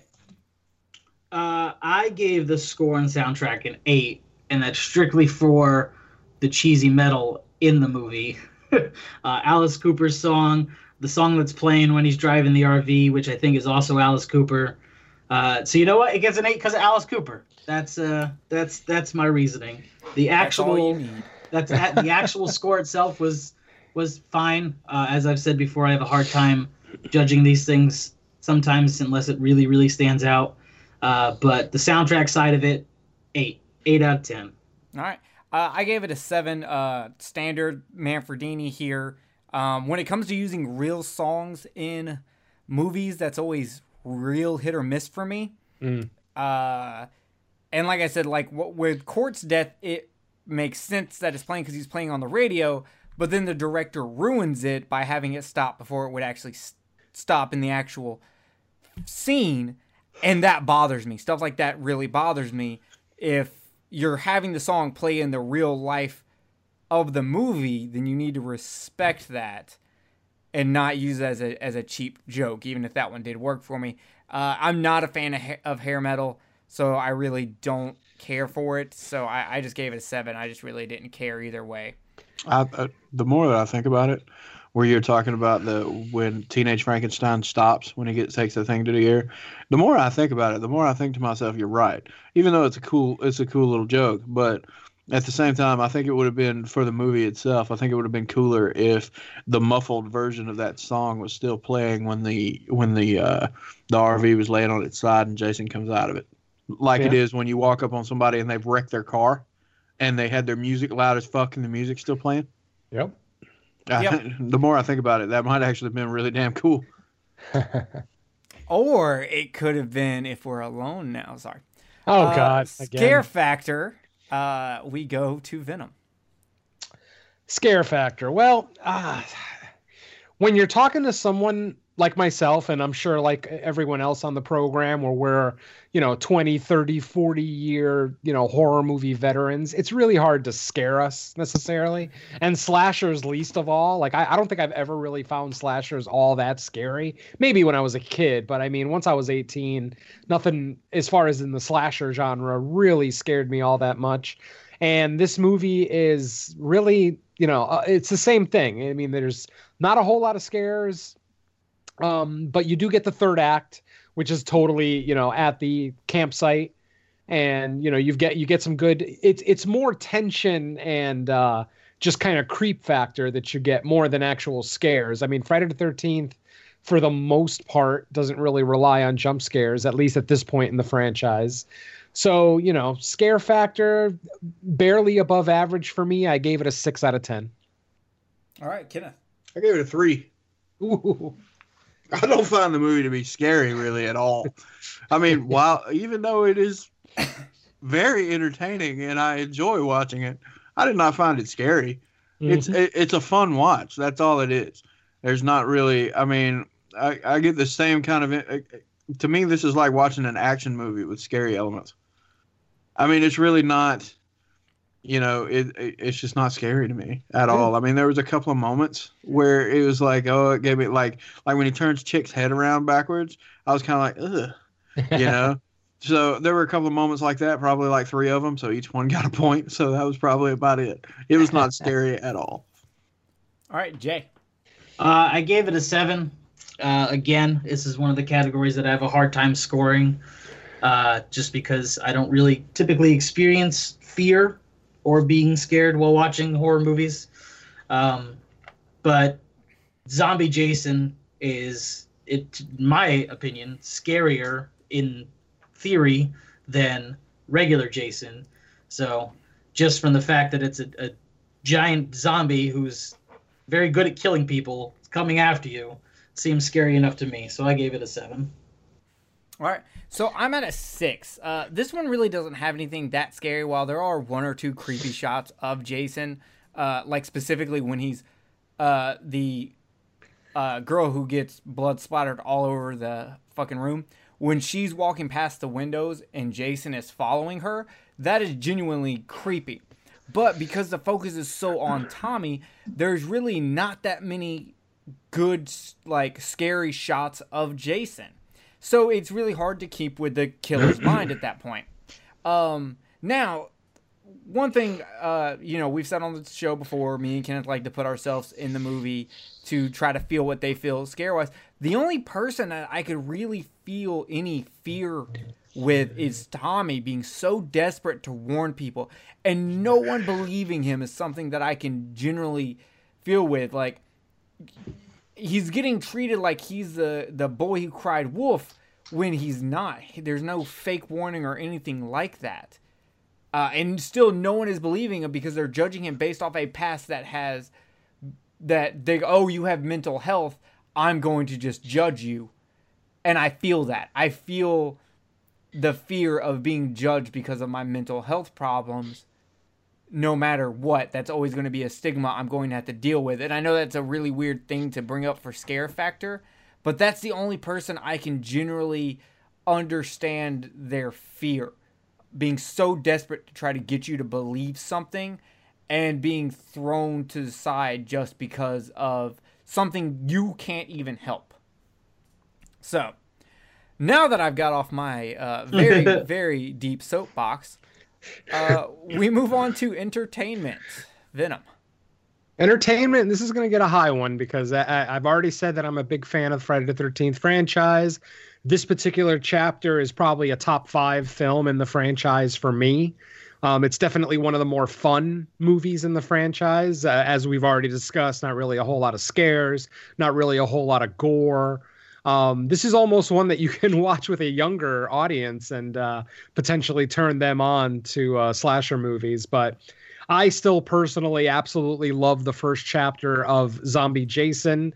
Um, you know, as as dumb and unrealistic as his rebirth was, I still I'm a huge fan of Frankenstein, so it just makes sense that I like this rebirth for Jason. And you know, we've already discussed the kills and the acting, and eh, you know, for the most part, based on my scores, you see that I'm above average to to exceptional on most of these categories. So yeah, for entertainment, uh, I gave this an eight out of ten. Yeah, and ladies, he's also above average and exceptional in bed mm-hmm. too. Have you been talking to my wife? Or the no, other? Why would you assume that I talk to your wife about your penis? That's just weird. I would never do that. At uh, anyway, Kenneth, what did you think of entertainment? I gave it a nine.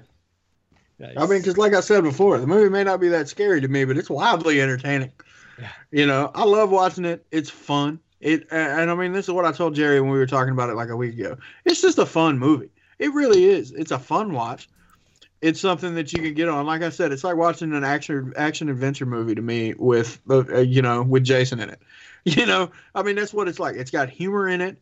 Sometimes the humor, you know, is, is, not really warranted and it doesn't need to be there. But for the most part, the humor, you got humor, you got action sequences, you've got uh, one of the most menacing killers that we've seen so far in the in the franchise. I mean, all the way around. I mean, it's it's it's a really entertaining movie. So I gave it a nine. All right, Jay. Uh, entertainment. Sorry, I lost my place here. Uh, I gave an eight. Uh, I find it incredibly entertaining for all the positives that I listed earlier. The kills are fun. Uh, I love Zombie Jason. I think the jokes are funny. You don't like them, but whatever. You don't like humor. Um, what are you talking about? I watch I, John Leguizamo's The Pest all the time as it is sucks. the highest I love the pest. of comedy there is. The Pest is great. Uh, the Pest is good in for the opening scene, and then the rest of it doesn't do anything for me. That's because you don't like humor. I either. say Jerry keeps we... hanging out with people who don't like humor. It's terrible. uh, either way, it's it's super entertaining. It's way more entertaining than the last one, even though yes. I don't remember what score I gave the last one. So if this is uh, the same, then that's weird. But I found it way more entertaining than the last one. Uh, so yeah, eight for me. All right, I gave it a seven. This movie is uh, very entertaining. But for some reason it doesn't have the Friday feel for me. So there are other Friday movies I would rather watch over it, but I would like to sometime uh, in the near future, once I get all this Friday the 13th out of me and it's been a while, I would like to do a back to back of four and six uh, together and see how that feels. You know, just take in four, see how I like that. If, I, if I'm enjoying it, take in another six. No, I, I left that wide open for y'all and no one jumped in. My bad. Wow, slacking. Um, all right, rewatchability. Go ahead, Venom. All right. Um, rewatchability, I gave this a 7 out of 10, which sounds low considering how much I love this movie, but I'm only basing that score on the rewatchability of the entire franchise. And for me, the first five movies, I can watch literally anytime, any place, just pop it in. Even if, if even if I don't watch the whole thing, just pop in a random scene. If it's on like sci-fi or something, I might leave it on. Um, with six, this one because of how how over the top it is and how much more comedy there is in it, I kind of have to be in the mood for it. Um, this is definitely not the first Jason that I would reach for if I was in the mood for a Friday the Thirteenth movie. It would definitely be something in the first four films. Um, but yeah, I mean, seven out of ten, still a pretty high score, still very rewatchable for me. Um, but definitely not the first Friday I reach for if I'm in the mood for a Jason movie. Fair enough. Kenneth. I give it an eight, even though the entertainment factor is higher to me. Um, I still give it an eight, and the reason being is because it's not going to be the first one that I go for. But if I catch it on TV, I'll probably watch it. I'll, I'll absolutely watch it if I catch it on TV. And sometimes I actually do have a hankering to want to watch this one, but I'm always going to go for part seven first. That's just the, that's just always going to be the way it is. So I gave it an eight. Um, you know, yeah, that's pretty much it. All right, Jay. Uh, rewatchability, I also gave an eight. Um, I would watch this one over five. Um, I'd probably watch this one over three. Yeah, I'd watch this one over a few of them. So yeah, I just gave it an eight because I would watch it again. All right, uh, I gave it a seven. It's not one I rewatch often because it's more of a Tommy movie than a Jason movie. But I will say on this watch, I think it did come up for me um, from how I previous felt about the movie, and I can see me rewatching this more, especially with me doing my talk about watching four and six back to back. Uh, now we go to the last category. Cata, cata, fuck me. Okay, No. I'm catatonic right now. Uh, I've been shitting my brains out all day. Yay. Uh, so anyway, pop culture is our last category. Venom, would you please explain how you feel about said things? Okay, for those of us who were around for all the original Friday the Thirteenth movies, I was this I I'm I'm an old fart, so I I actually saw I've seen every Friday the Thirteenth movie in theaters on opening weekend. Uh, I was ten years old when uh, the first Friday the Thirteenth came out, and the only reason that my mother took me to see it is because she couldn't find a babysitter. But God, you see how much of a show off this guy? This guy's arrogant. I'm gonna start calling him Jason Lives. nice. No. Uh, anyway, um, um, so for those of us who were there, uh, we remember that this is the movie where Jason becomes a literal, if not figurative, rock star. I mean, he's obviously he's he appears in the um the Alice Cooper video for He's Back.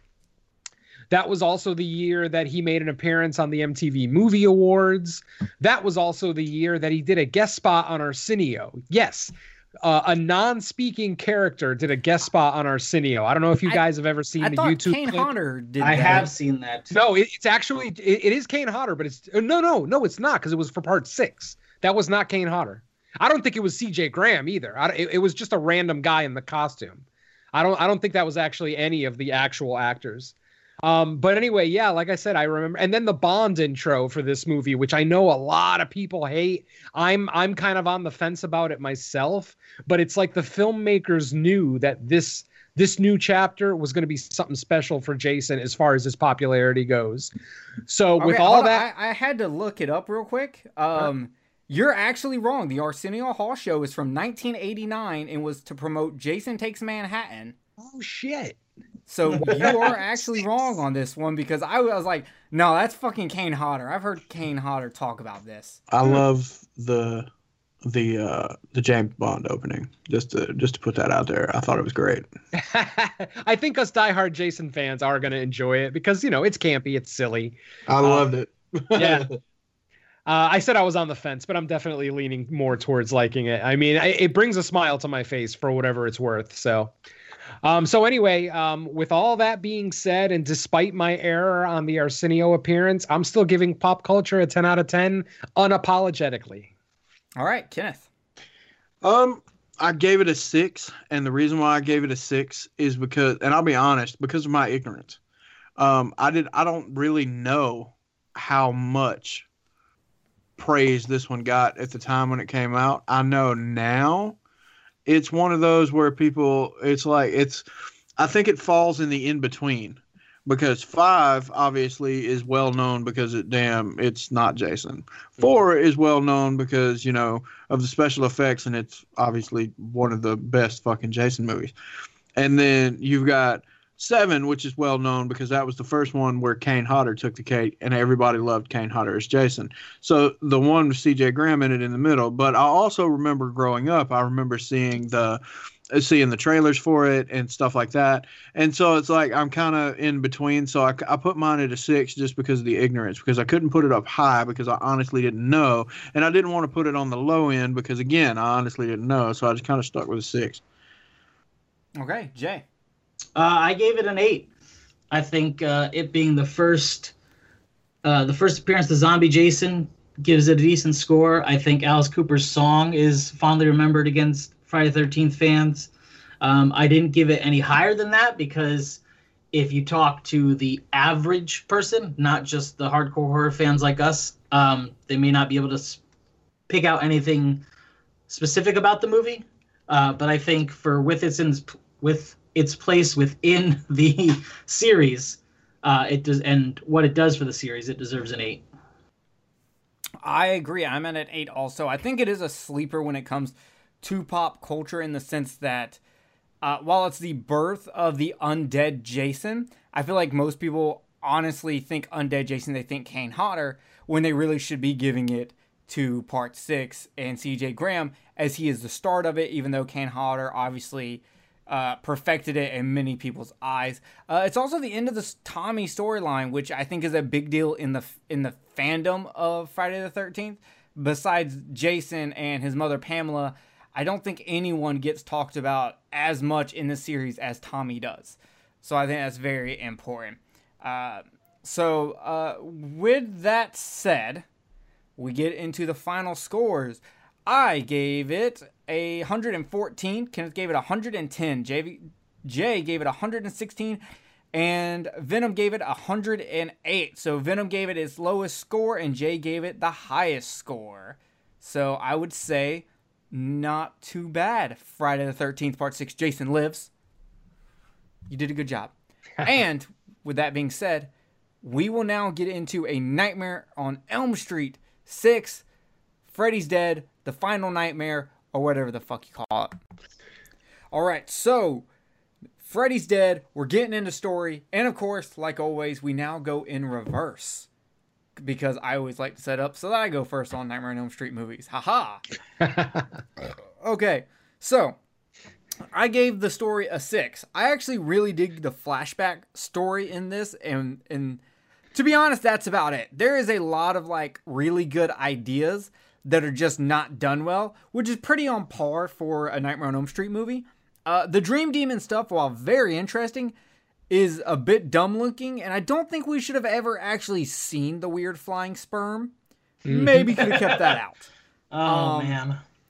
It just could have been done way better, but instead it just came off horrible. Also, the daughter twist seems to be really late in the franchise at this point, but I will take it over that fetus shit from the last one. Um, but at this point, I just have to ask how much dumb shit can be forgiven for a few small points of interest? That seems to be my overlying theme of Nightmare on Elm Street. Um, but I feel so strongly about the flashback Freddy that he really, really saved this movie for me and gave me enough to give half a shit about the story. And the story was better to me than part four or five. So, with that being said, let's go to our local uh, Freddy blower, Jay. So oddly enough, we have the same score. I don't agree that it's better than four or five, though.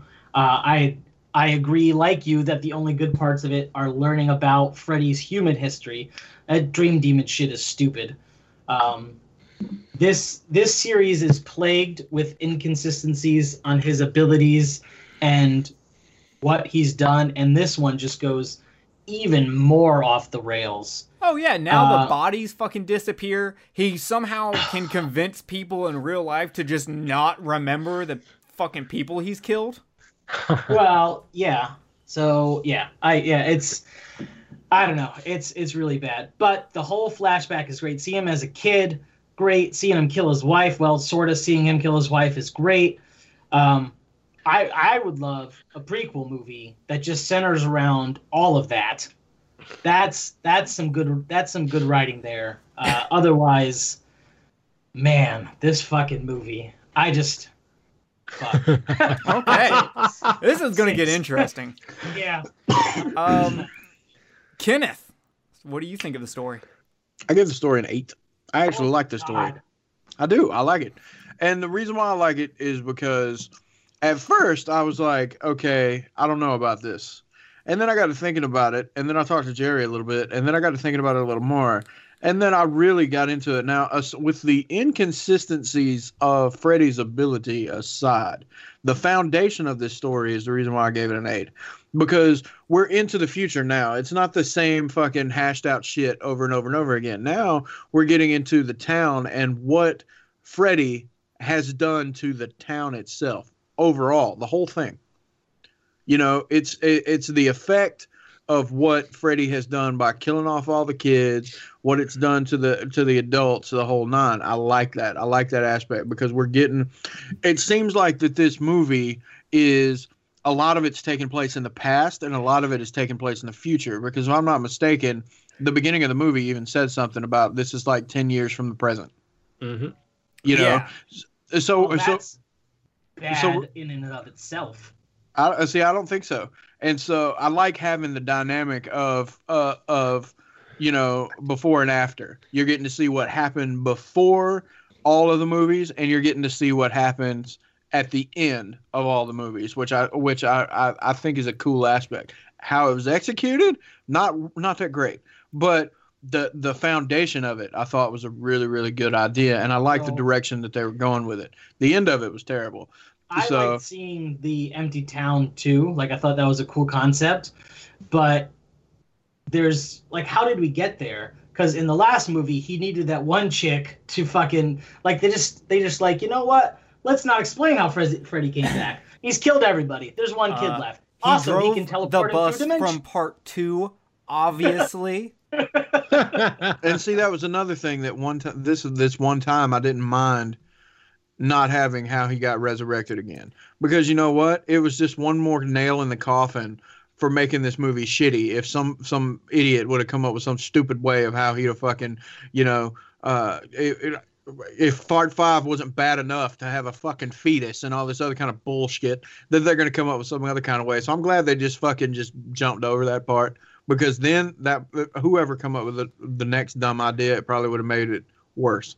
Oh yeah, well, well how they were going to bring him back in this movie is they were going to have Matthew Broderick hack in to a John Hughes like weird science computer, and instead of bringing uh, a hot British chick, they were going to bring sexy back.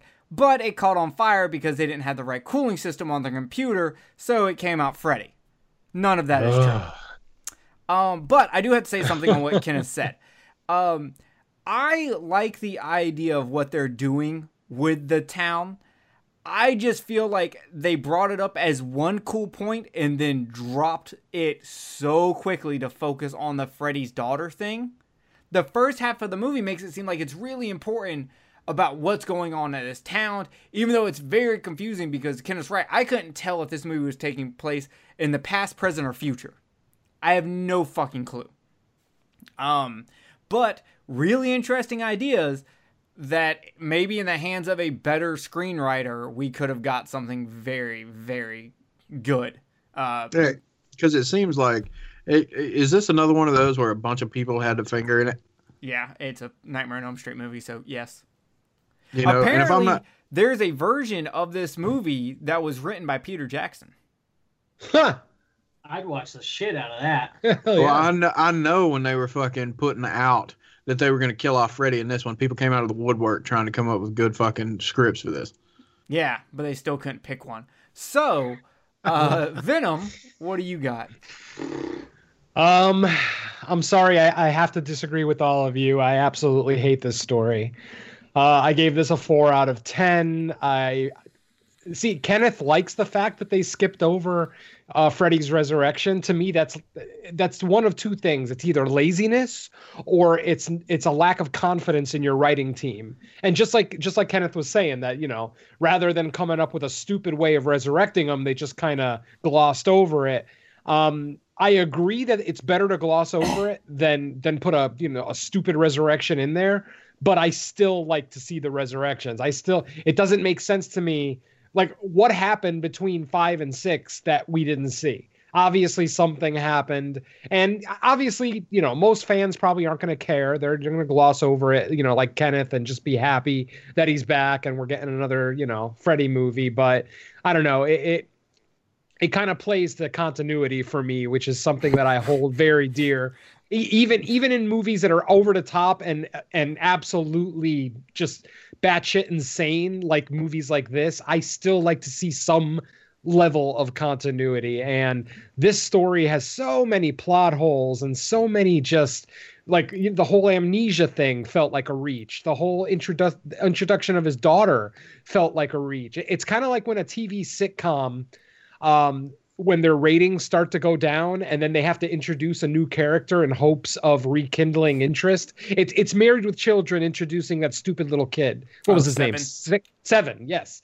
It, it, it's a, that's how I look at it. It's like, oh, you're introducing another story. Uh, you know, it's a plot point that isn't necessary, and you're not even handling it well. Like, I, I don't even think the stuff with his daughter was even handled well. Like, I don't like her performance, and I, I it just, I don't know. I feel There's so- like the Uh-huh. rant you're going on is pretty much what I've said about every single movie in the franchise because this franchise sucks at doing anything with with continuity, Yes. continuity. Uh, Uh, Continuity. Continuity. I like it. uh, it is horrible at it, and, and at this point, I'm glad they didn't try to fucking do anything to show how they resurrected Freddy, because it would have been fucking stupid, like a dog pissing or getting back to the earth because a fucking clump of cells was able to start dreaming well before its fucking time. Uh, That's what I'm. That's that's exactly what I mean. I mean, it's just like it's not the fact that you know I just gloss over it because it's another Freddy movie. I mean, after the fucking goddamn absolute horrible piece of shit that came out of Part Five, I wouldn't have cared if they'd just stopped right there, or Wes Craven would have went straight into a new nightmare after that one. But the thing about it is, is you know, if they're gonna do one, and they and and obviously we all know that the Freddy's dead thing was a goddamn you know publicity ploy anyway if they're going to do it then f- the fuck the resurrection thing because somebody was just going to if if you took this movie and you didn't look at it like we're looking at it now where you're trying where you're trying to find things that you absolutely hate or things that you absolutely like if you're not doing that or whatever and you just look at it the way it is most people are probably going to look at this movie like it it wasn't the best it was a shitty movie but it would have been even shittier with some stupid fucking resurrection You're absolutely right, but how much better would it have been if they actually came up with something good? I mean, Hey, I've been obviously saying their that track for record is bad. Six movies. Okay. I mean, We know- dude, it's we it's obvious at this point that the you know if you don't have a Wes Craven, you know, and there's even plot holes in those.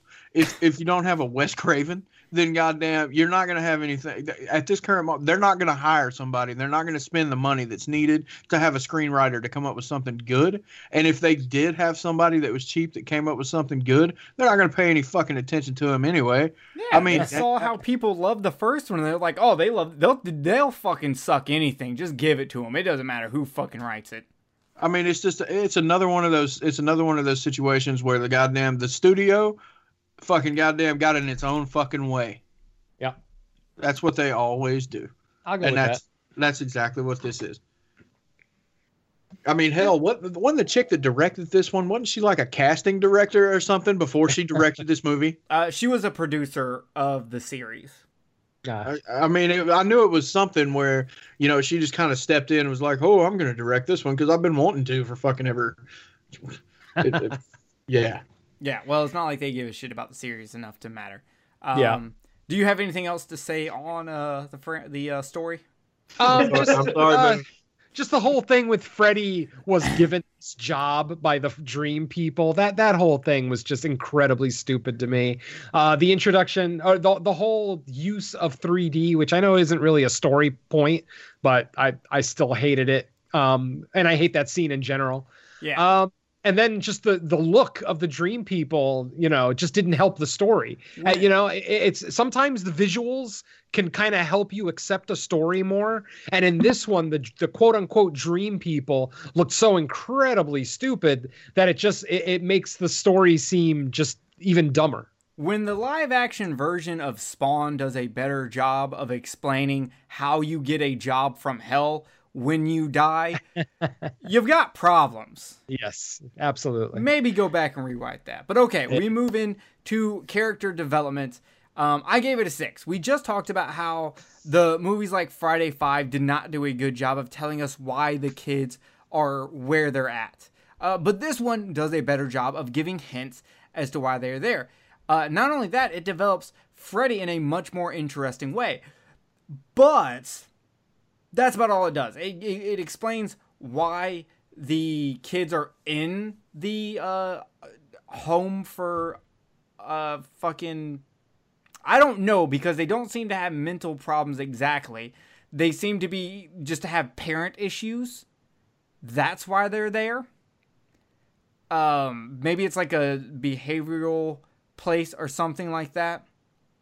Um, and it does develop Freddy in a in a good way and in a bad way. So it was kind of hard for me because I have praise for how they did it, and then I've got a lot of reasons why how it, how, how they did not do it. Um, and I felt like they did an awful job with the main chick and uh, the starting off John Doe boy, both basically doing lazy writing by both saying they just don't remember a certain part of their life. Mhm. Uh, Jay. Uh, I gave it a seven, but I'm pretty much with you the whole way. Um, that seven is mainly for all of the Freddy stuff that we already discussed. Uh, I I I absolutely love that sequence at the end when she's hopping through his timeline. I absolutely love it, and it's great insight into the character. Um, I wish it had been done sooner, like maybe in the first one, like maybe the first one was like half him before and half him after. That would have been kind of cool. Maybe too much like Shocker. Who knows?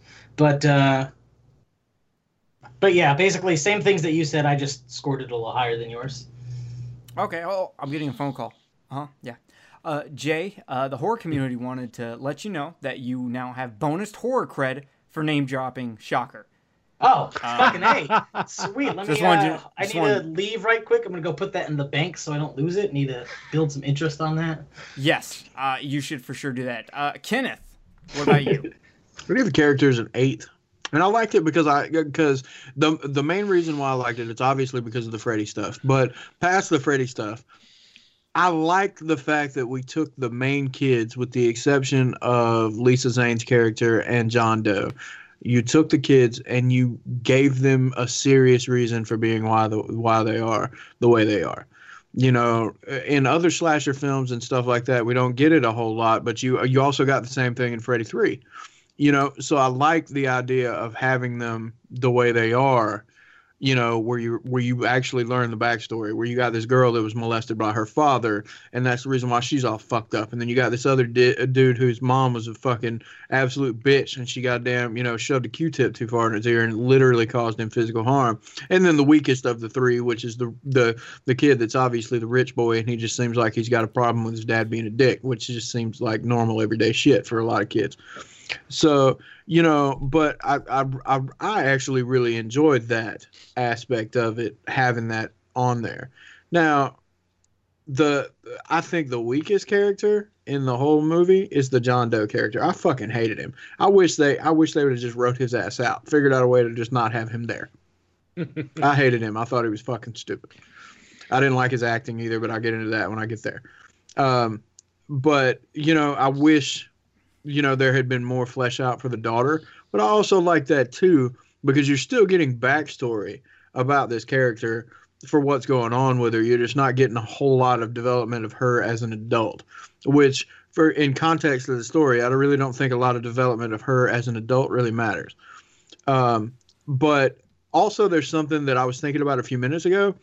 I don't know whether this was intentional or if there's any kind of underlining issue or whatever, but all three of these kids that are getting attacked are getting attacked because of issues with their parents.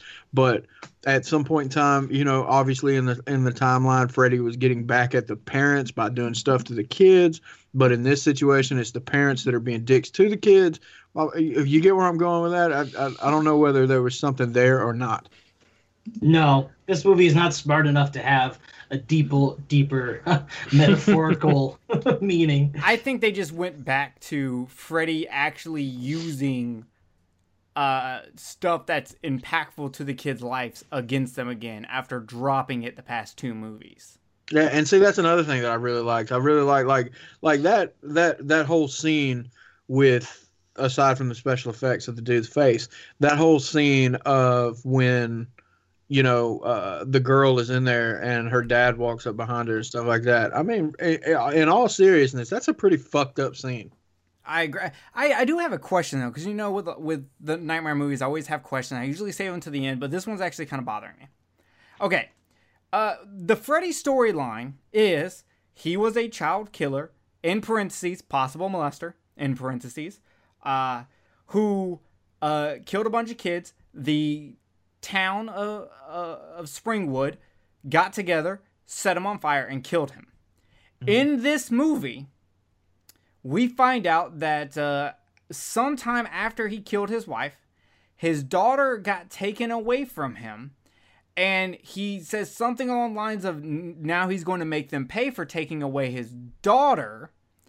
Uh, and then after that that he gets burned alive and it almost makes it insinuate that he's getting revenge for them taking away his daughter and starts targeting those certain people and that's why he ends up getting set on fire. Does adding the uh, the extra wheel in the cog of the daughter just seem like they're trying to overcomplicate his original past at this point? Because i was just like hold the fucking phone. Can he like would it like one if they took away his daughter because he choked out his wife and killed her wouldn't he be in jail for that? Like because he got off on a technicality for killing kids not for killing his wife. I need an explanation as to how this fits or is this a example of jason goes to hell where it's really hurts the backstory that has been set up in the franchise See, I think yeah. that. I, go ahead. I'm sorry.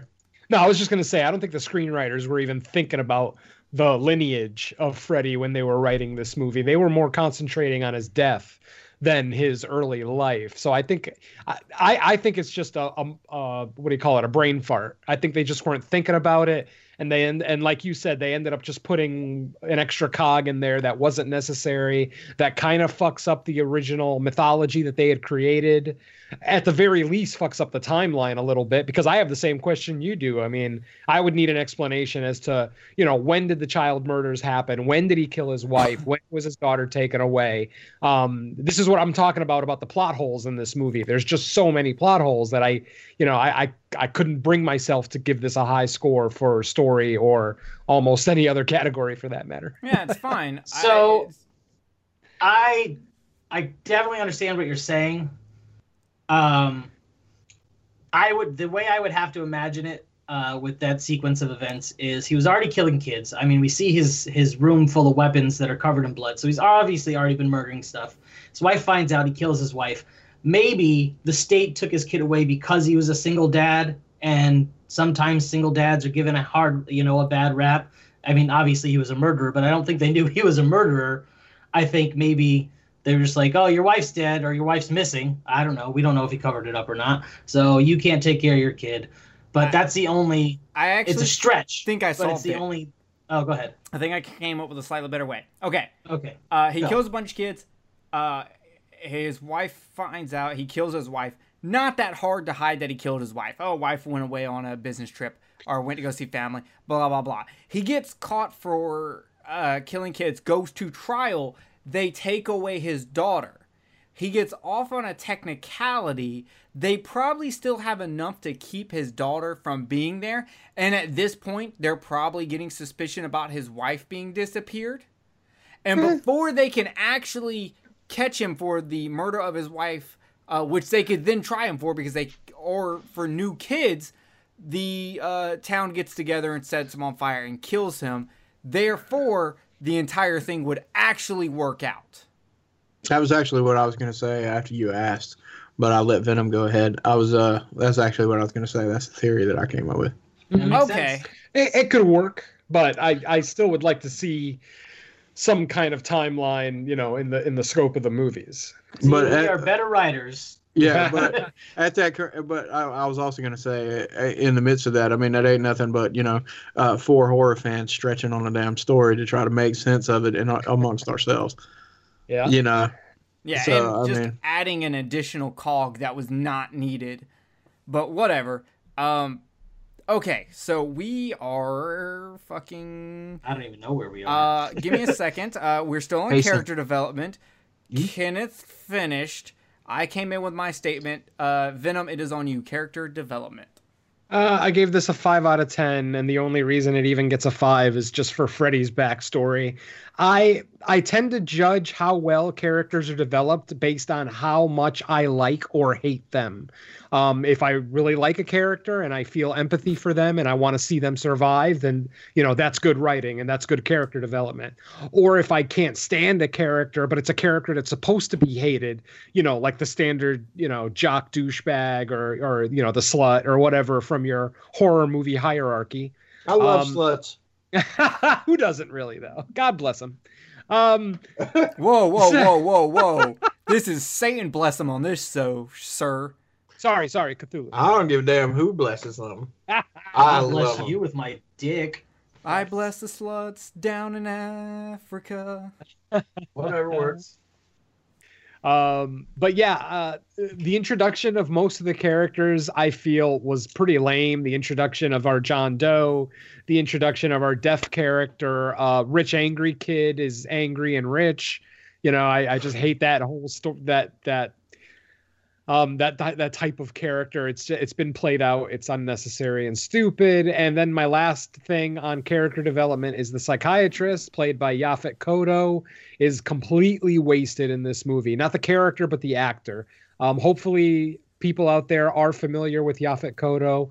Um, he's a character actor, very much like a Dick Miller. He shows up in a lot of different movies. Um, us horror fans would probably recognize him um, from Alien, from the original Alien movie. Um, but I, I, I don't even know why, how he agrees to do this movie. I mean, by the by the time this movie rolls around, he's already a pretty um, kind of upper echelon type actor. So I mean, they must have offered him a lot of money to do this because he doesn't usually do. PR, my friend, PR. Oh yeah, I'll go with that. So yeah, five out of ten for characters. I I really felt nothing for anyone in this movie other than Freddy. Okay. Uh, we move to pacing and editing. I gave it a six. Uh, while there are some times where I feel it's a little slow, I do always feel like the movie is moving forward. I never really feel I am at a standstill. I always feel like I'm moving forward, and to me, that's that's decent pacing. At the at minimum, that's decent pacing. Uh, Jay. Uh, I gave it a seven. I didn't really feel like there was anything wrong with the pacing. Uh, the story issues aside, it flows pretty well. I think. Um, I mean, it has to when you have so many plot holes moving the plot along, right?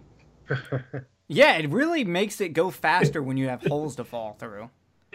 Uh, but yeah, I uh, I gave it a seven. I didn't have any problem with the editing or the pacing. All right, Kenneth. I gave it a six. There were a couple of places where I felt like it dragged on a little bit, but overall it it ran pretty good. But I I, I just felt like it drug a couple of times, but I gave it a six. All right, Venom. Um, I gave uh, where are we? Pacing. I gave it a five out of ten. Um, I don't have any major major complaints about the pacing and editing, but uh, like I mentioned earlier, when you make a movie with characters in it that I don't care about, that I can't either relate with or at least empathize with, it makes the movie feel longer. This this is an hour and a half long movie that felt two and a half hours to me, and it's not necessarily the fault of the pacing so much as it's the fault of I didn't care. I didn't care about anything going on in this movie as much as I wanted to. But it's like every time they introduce a new character, he's just he or she is just some over the top caricature that I just can't relate with. So it, it, tends to affect my enjoyment of the entire movie from beginning to end, which in turn makes the movie feel longer. So I I know you guys might disagree with with that as far as actually pacing and editing, or at least mentioning that in the pacing and editing section. But yeah, that's just how I feel when I don't care about anybody in the movie. It, it feels like it takes three hours to get through. So yeah, uh, five out of ten for me. I will say uh, I ended up watching the second time because I actually watched this like what Kenneth was it, like a day or two after we recorded part five. Yes. Um, I watched it. Um, and I was actually way higher on the movie. And it might be because I had just watched part five, which to me is, so far is the worst movie in the franchise by far. Yeah. Um, so when I watched it again this week, and now it's been like two weeks, uh, you know, I had to go back in and redo all of my scores after noticing a lot more. Um, and I will agree with Venom. It it was harder to sit down and watch the movie the second time because I don't care as much about the characters.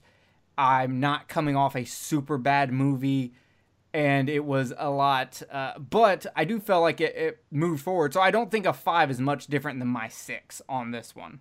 Yeah. Uh, atmosphere. Uh, I gave it a five. Like every other Nightmare on Elm Street movie, uh, the atmosphere is disjointed. Uh, while the flashbacks build up this really super creepy atmosphere, it's of course ruined by Looney Tunes. Um, fucking just constantly, Freddy ruins his own atmosphere, and he always does by either doing something uh, goofy that he thinks is creepy, like in part one when he does his long arm of the law scraping thing. Not creepy. It looks stupid. Uh, and in this movie, him fucking pushing up the spikes so that the kid can fall on it, or the hitting the brakes on the bus so the kid flies through and breaks through the glass and it's the fucking cartoon outline. Oh, so many Bugs Bunny moments in this movie. yeah, it didn't it doesn't work for me at all. Like with Jason Lives, there's a couple of Looney Tunes things in there also. But there's only like two or three and they're very spread out. So it's not like in your face constantly. In this movie, it's fucking constant, and because of that, it drags the atmosphere down. If it wasn't for how strong the flashback stuff is between Freddy and then the flashback stuff with Carlos's mom and then the chick's dad, I probably would have been even lower, but that stuff is strong enough to hold a steady five. Jay? All right. So I gave the atmosphere an eight, and I gave it an eight for a couple of different scenes and kind of just ignored everything else. um, that is one way to make the movie better. Yes, the the end sequence uh, I felt was great after after the stupid CG when she's finally inside his brain. Um, I felt those clips were done perfectly. I feel like they must have had some kind of freelancer on staff that day, and he's like, "I got this," and they're like, "That's fantastic." Too bad the rest of the movie's already done. Um, I thought that was great the scene with uh, the blonde chick and Freddy's pretending to be her dad, that was before the kung fu match. that was original Freddy. That was that was creepy as fuck. Uh, she's reliving her trauma of being molested, and it's just it's all gross. The whole set is gross. The dad is gross. It's just it makes you feel gross until they start kung fu fighting, um, because you know every good horror movie needs a kung fu scene. Um, but those two alone really really did it for me. I felt uh, so I I kind of shot high on this one because of those two really stood out to me, and I gave it an eight. All right, Kenneth. I gave it a seven, and pretty much for the same reasons. I thought the the thing where uh, girls getting molested or was gonna or whatever that was that was really that was really fucked up. And then the uh, the scene with Carlos, I thought that was really creepy. Um, I thought the the ambiance, I would I'd be in the town the way it looks because if you were to walk around in a town like this, the town itself looks creepy. So I got to give it. I got. I got to give it credit for those. So that's the reason why I gave it a seven. I probably would have. I probably would have came in just a little bit weaker, but those those really stood out to me. All right, Venom. All right, atmosphere. I'm right with you, Jer. Uh, I gave it a five out of ten, and for the exact same reason that you said that every time something starts to get tense and actually mildly creepy, Freddy shows up and just completely ruins it. Um, the Carlos kill is a perfect example of that. I, I, I thought it started out really cool with uh, you know the flashback of his mother and the Q-tip, but it's like once Freddy shows up, like that's it. Like all the tension is gone, and suddenly it's just a slapstick routine, and um, which is really too bad. Um, but yeah, I'm right there with you on atmosphere, five out of ten. All right. We go to scenery set design. Uh, I give this a seven. Um, for, uh, Nightmare has always done a really good job, except for you, number five, of having a good set. The dream worlds are more varied in this one than than part five, and it looks really good. I do have one complaint, which is why it dropped from an eight to a seven. While Springwood does look creepy, there are certain shots where it just looks like a set. Like mm-hmm. if we're gonna talk about like a fucking when uh, they're driving the van around and going in circles, there's this one thing where they're doing a turn, not the four way stop turn, but they're coming around the corner turn, where it's just like you can see clear, like out that it's obviously a fucking set. Um, but I was happy to see that we did actually get some better Dream World places on this one. Even though I will say, uh, stoner boy who apparently has peyote in his weed. That was a bit of a cop out, even if it was a video game. They did not even try with that one. Um, Jay. I thought I just went. We're yeah. moving through these ones quick. uh, scenery set yeah. design. Uh, I gave it an eight. Uh, I agree with most of your points. I felt like uh, all the sets were really good. They were definitely way more varied uh, than part five. Um, again, I have to I have to go back to the kitchen uh, with the uh, the blonde chick. That was I don't know. It makes me want to take a shower. Uh, up into the point where they start fucking kung fu fighting. Everybody was um, kung fu fighting. I felt like his uh, his house uh, looked the best it's looked in a while. Uh, so maybe they should have had the set set designers write the movie too. Then maybe it would have had a decent story. That's a valid point. Uh, Kenneth, I gave it a nine. I really like the scenery. I thought the uh, I thought the sets looked really good. Again, going back to uh, the the the apartment building that Carlos was in when he was doing his dream, um, I really liked uh, uh you know the way they did the the inside of the apartment. But one of my favorite set designs was Freddy's backyard. I oh really, yeah, I really like that because it's got that whole suburbia pit, white picket fence, very clean, very uh, you know, it's it it definitely portrays just in the set itself that oh my god he's the nice guy that lives next door and he's got the beautiful house and stuff like that and then underneath it all literally is the the fact that he's a killer and his room of just absolute violence. Yeah, 100. He's John Wayne Gacy. You would go yeah. drink lemonade in his backyard and what you don't know is the basement is filled with a bunch of corpses. Yeah, and that that is my favorite set because I thought the they used that that didn't even really have an atmosphere. It's just when you look at it and they use that set to convey an emotion. It wasn't really even an atmosphere. It was just the set to convey it. And if you'd have caught it, you know, being people like you or me, Jerry, that are into serial killers, and now from what I'm learning about Venom, he is too. You know, is one of those things that you can that really hits home when you when you learn about serial killers. So I really enjoyed that. So I gave it a nine. All right, Venom. What do you got?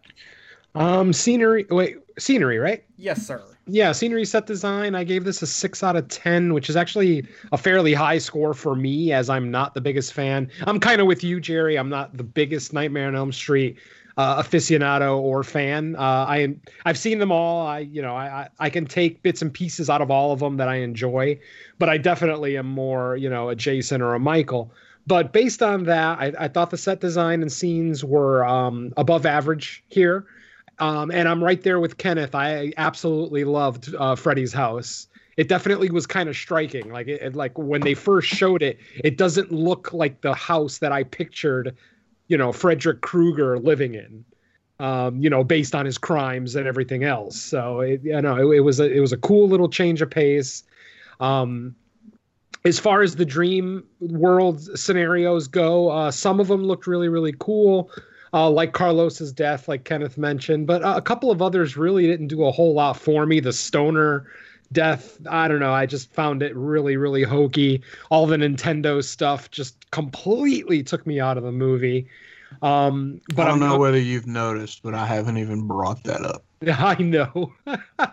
um, so you know, I this is one of the higher scores I gave this movie of of all the uh, criteria that we look at, but it's still at best above average for me. So six out of ten.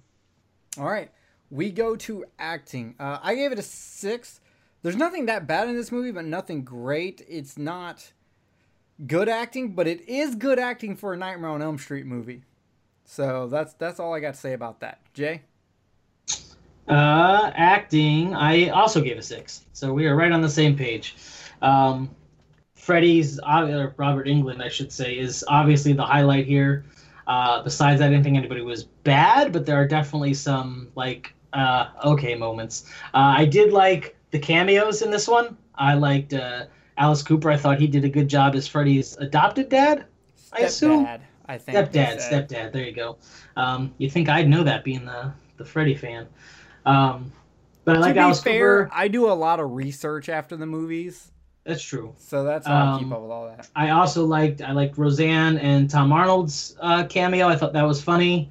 Um, I really actually it always has stood out to me. I really like Tom Arnold's delivery of the line. You know they bring him. Like I, I, I don't know. I felt that was really it always stood out to me.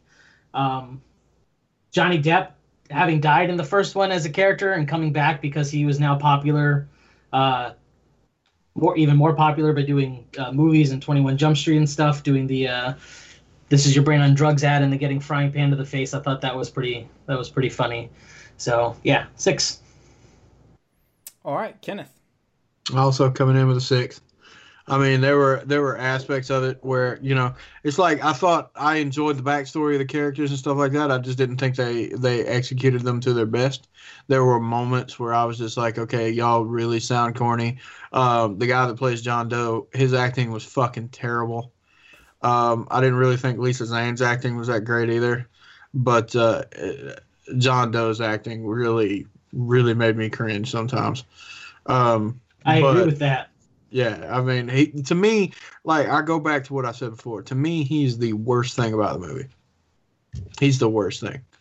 I just do not like it. And and there's this one scene that gets me more than anything else with the John Doe character, and that's when uh, he walks into the room and sees himself in the straitjacket, and the fucking and and himself turns around and says, "Free me, you idiot! I'm your fucking memory."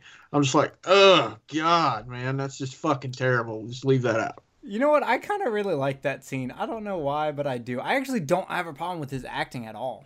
I can't stand it. I, I just I don't like it. I don't like it. The same thing when he's in there, the first time that he's in there, and he's just like, uh, "Do you have uh, uh, you know, some uh, caffeine pills, whatever, a Coke, um, uh, some Coke, and I mint the soda." I was just like, "Oh God, you're fucking terrible." All right, then. Uh, Venom. Uh, I'm coming in lowest again on this one, and I'm giving this a four out of ten. And the only, again, I, I can't pick out a good performance in this movie as far as acting goes. I hate the deaf kid. I hate the rich douche. I hate the stoner. I hate Freddy's daughter. I mean, I literally am not, and I've already mentioned it earlier that I'm just not on board with almost anybody's characterization in this movie. And I'm even going to disagree with what Jay said about Robert Englund. Robert Englund to me sounds like he's not 100% invested in this movie when I watch it.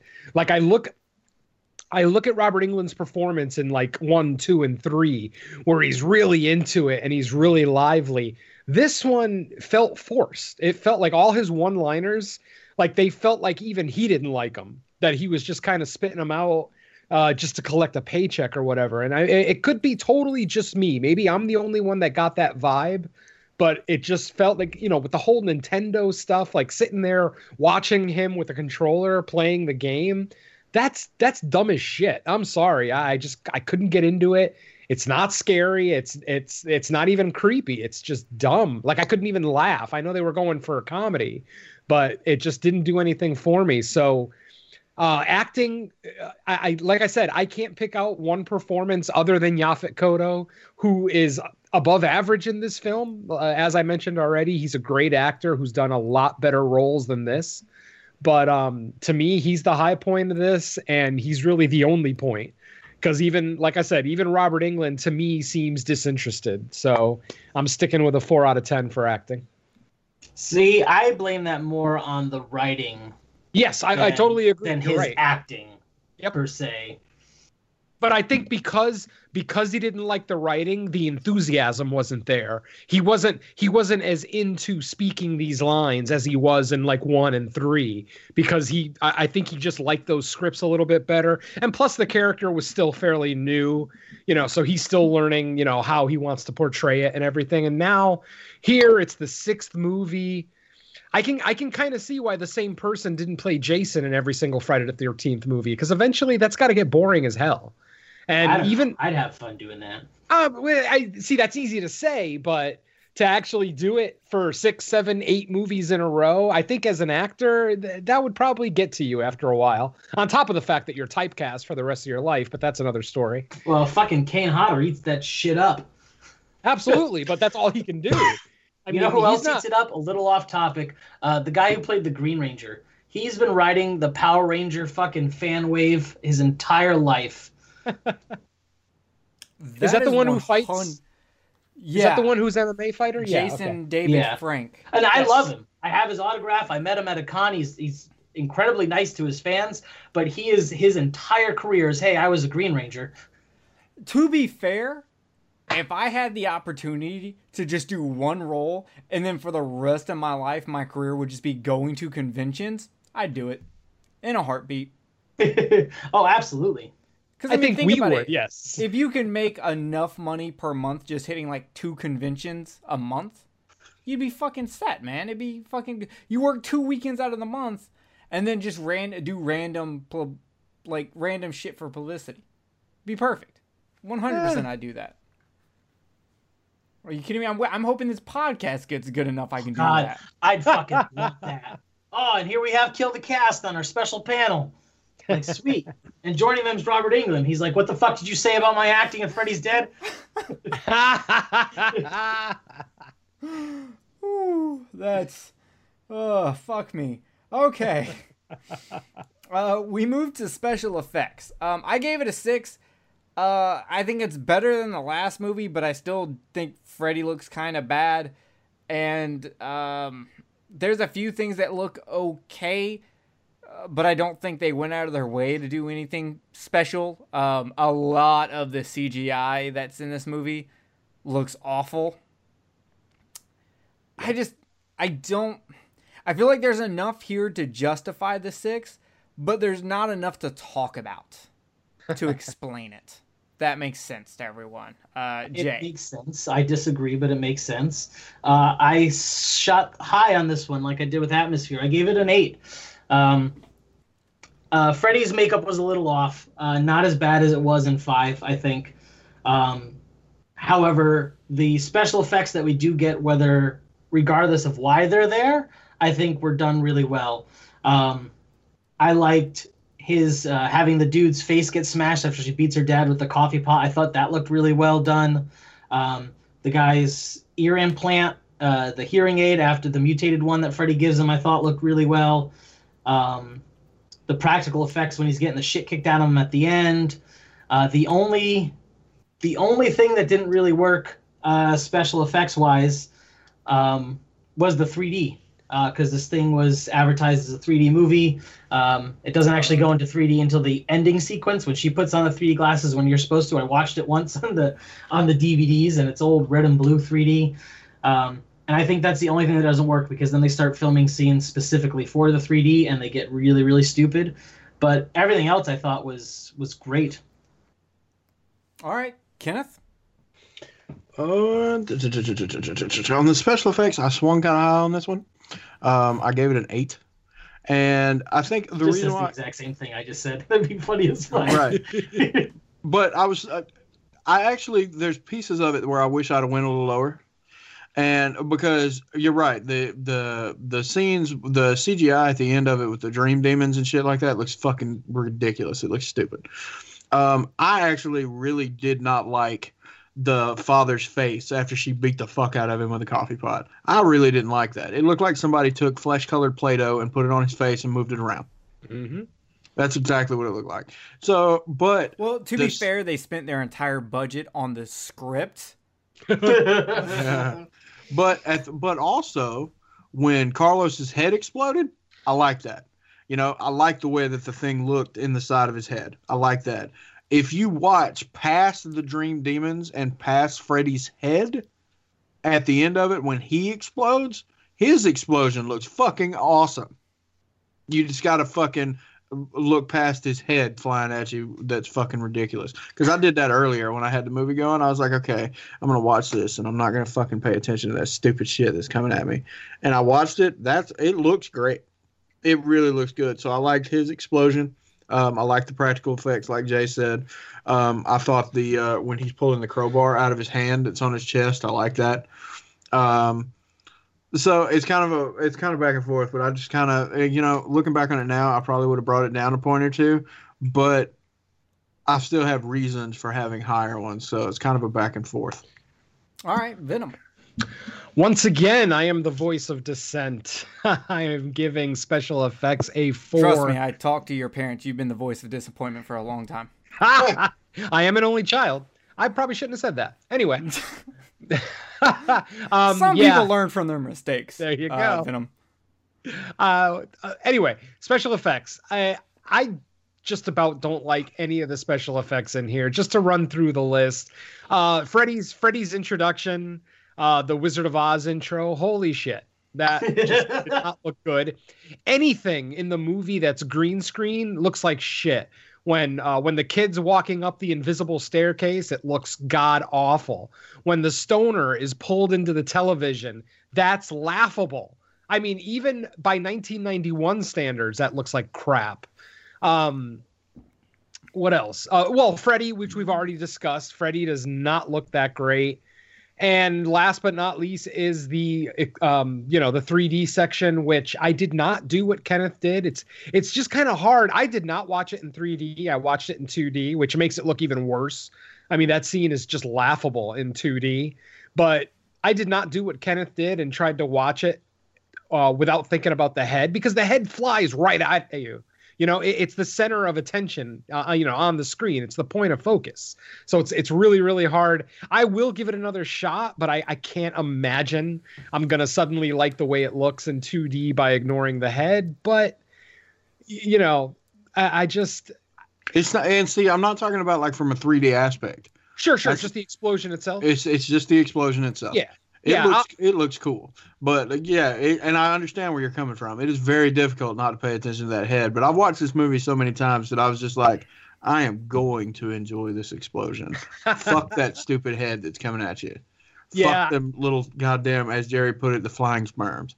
Oh God, the sperm. That just I, I didn't even get to the dream people. That just Like, awful awful I'm just sequence. saying the sh- the shit the the sperm looks like if if the cyber demon from Doom jacked off. That's the sperm that would come out, and you would have to shoot. It's kind of like the the fucking uh, lost souls that shoot out at you in Doom from the pain elementals, except Yeah. it's the cyber demon fucking just fucking jacking off with his non rocket launcher hand, shooting uh uh sperm demons at you. Yeah, yeah. I mean, I can't. I, I just can't justify any of the special effects in this movie a- a- as being quality effects. I mean, you know, to each his own. Um, but it's like, uh, you know, I still, I, I guess I got spoiled by the first like three Nightmare movies and how the effects were kind of minimalist, but they worked. And then it, it seems like as the as the budget for the movies with subsequent sequels kept getting bigger and bigger, they just relied on more CG and you know until new nightmare at least. It seems like new nightmare embraced uh, practical effects a little bit more anyway. It still had its share of cg but not not nearly what we see in this movie. So yeah, yeah, but the CG looks better in New Nightmare also. yes absolutely. No you're absolutely right. You know, Um, like the- around. the CGI that's incorporated in the set design for fucking New Nightmare was fantastic. definitely. I totally agree with that i mean new nightmare is just head and shoulders above this movie but Yeah. um yeah special effects four out of ten for me You know what joke I really like from this movie? When John Doe's sitting on the bed and he's like, "That's it, nothing will get me off this bed," and then the bed lights on fire. yeah. That joke is actually really good. So there's a few jokes that I had that actually land really well with me. Uh, that's one of them. Uh, at the beginning, when the old lady says, "Don't be a pussy," that always got a chuckle out of me. um, when Spencer starts jumping up and down in front of everybody, and he goes, "What do you think that is? Rational?" That makes me chuckle. Um, I think that's it.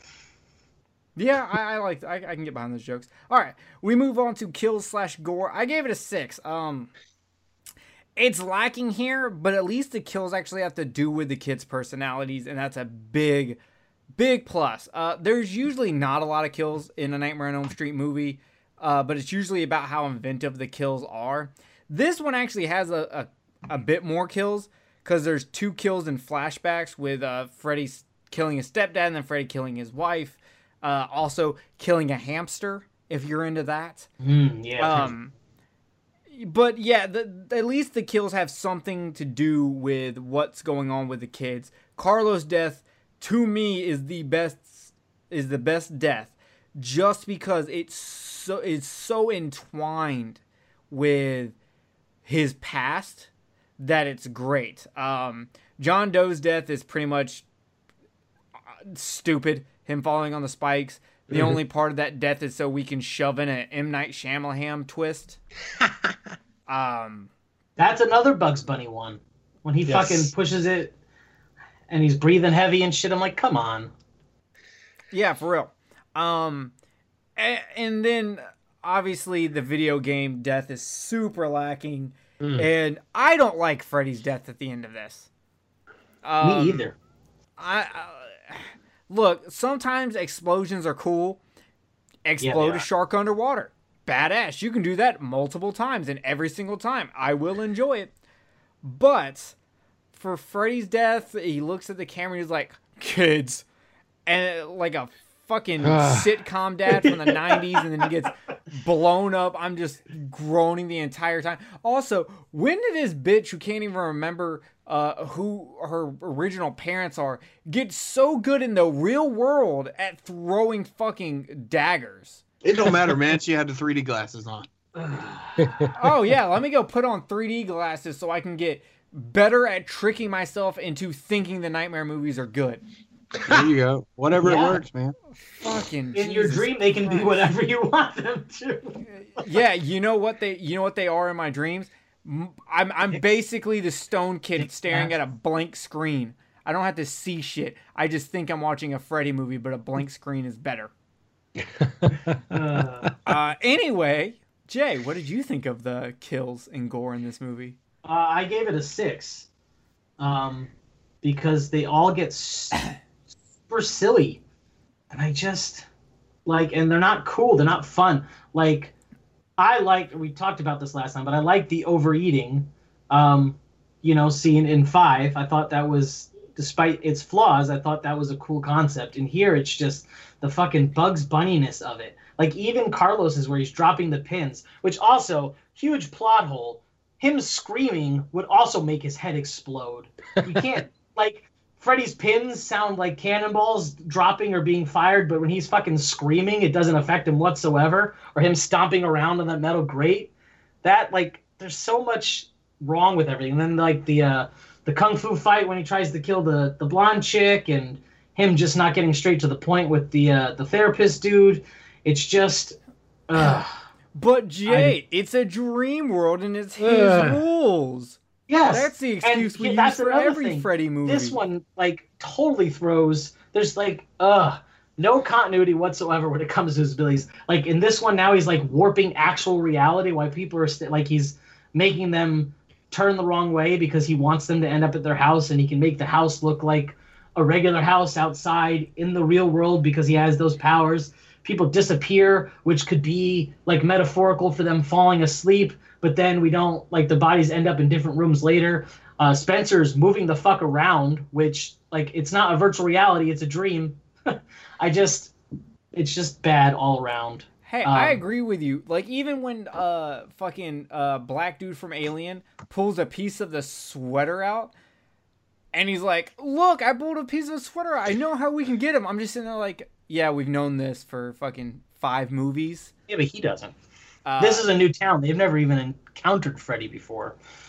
But I either know, way, but it just seems like to the audience, like you're like I'm just like you're just rehashing at that point.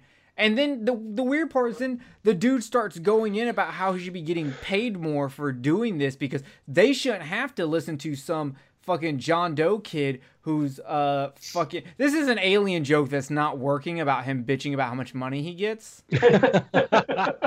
nice try. Yeah. A for effort. But yeah, Uh, so I give it a six. I don't know if I said that out loud yet. Okay. Kenneth. I gave it an eight, and I don't even know why. So let us know. oh, I I'm- don't even know why he said it. I'm I'm being perfectly honest. I'm sitting here and I'm looking at it and I'm like, why would I give this an eight? And now I'm trying to really remember why I'd give it an eight. I like Carlos's death. I think that one was probably the best one, even with the the problems that Jay said. Um, Yeah, because at least it's personal. right. But I'm sitting here trying to think of it because fucking Spencer's death was absolutely awful. Um, yeah. Oh, John God. Doe's death sucked. be like me. Yeah. Be like me. the three really the three best kills are all dream kills with the stepdad the wife and the hamster Right. And I really dig this the wife's death. Yeah, when he shakes her to death. Oh, he bangs her up against the tree. Oh yeah, yeah, yeah, yeah that's right. And, and I like that one because there was a lot of realism in it. So um, I'm stuck with an eight, and I don't know why. Uh, proceed. Okay venom Uh, kills five out of ten. Not a big fan of most of the kills in this movie. Carlos's death is probably the best one, but I still felt like it took a little bit too long. They definitely dragged that one out longer than it needed to. Um, and then the rest of them, like we said, skydiving death was stupid. Uh, most of the other ones are just okay. Um, I thought I thought the wife's death was, you know, average to above average. You know, it, it was it was fairly cool. At least it was grounded in reality, which is something that we don't see in Nightmare on Elm Street movies that often. Uh, just a a death that's just you know very grounded in reality. So I'll take it. But mm, you know, and then Freddy's death, I guess, if, if we're gonna count that in the kills gore category, just yeah, I've already I've already voiced my opinion on it. I didn't like the way it looked. I don't like the way it plays out, especially in 2D. I did see the movie in theaters in 3D, but I don't remember. I remember hating the movie as a whole when I walked out of the theater, but I don't remember um, what my opinion of the final scene was in a theater in 3D. So um, I'll reserve judgment on that one. But in 2D, I still feel like it looks awful. Um, but uh, but I'm also with Jerry on the fact that the kills kind of match the the character. Uh, I like that they, you know, rather than trying to get the most over the top original kill they could think of, they tried to think of kills that actually, you know, would would have some kind of emotional weight with the, the with each individual character. So I'm totally down for that, and that's probably where most of my score comes from. So that's my five out of ten for kills. All right. Monster slash killer. I give it a six. I still cannot get behind Freddy. He sucks. He's awful. but goddamn, if Living Freddy is not fucking awesome. Uh, so the six points go entirely to real life Freddy, uh, flashback Freddy, whatever you want to call him. Uh, Big Daddy Freddy. Ooh, as, yeah, uh, choke me, daddy. Yeah. Uh, uh, be careful, Jay. Some some children have said that to him on accident. Hey. Uh, Not an accident. um, sorry, I saw a Star Wars meme. I thought it was okay. I didn't know he'd really do it. I thought we were acting. We're all Um, going to hell. Anyway, uh, so yeah, uh, the entire six points go to Flashback Freddy. Uh, Jay. Um, let's see. Monster Killer. I gave it a seven. Um, I I, I always like Freddy. He's the reason that I like these movies so much, regardless of the the technical issues that these movies have surrounding him. I always think he's like incredibly entertaining. Um, wasn't perfect in this one, uh, mainly because they turned him into Bugs Bunny, but those flashbacks really make up for it. I think. Uh, so yeah, I landed on a seven with him. All right, Kenneth. I gave him a five. And I'm, oh, my heart. yeah, dude. I broke, this is uh, this is where it, it it shifts. You know what I'm saying? This is where I'm starting to shift from having higher scores to having lower scores.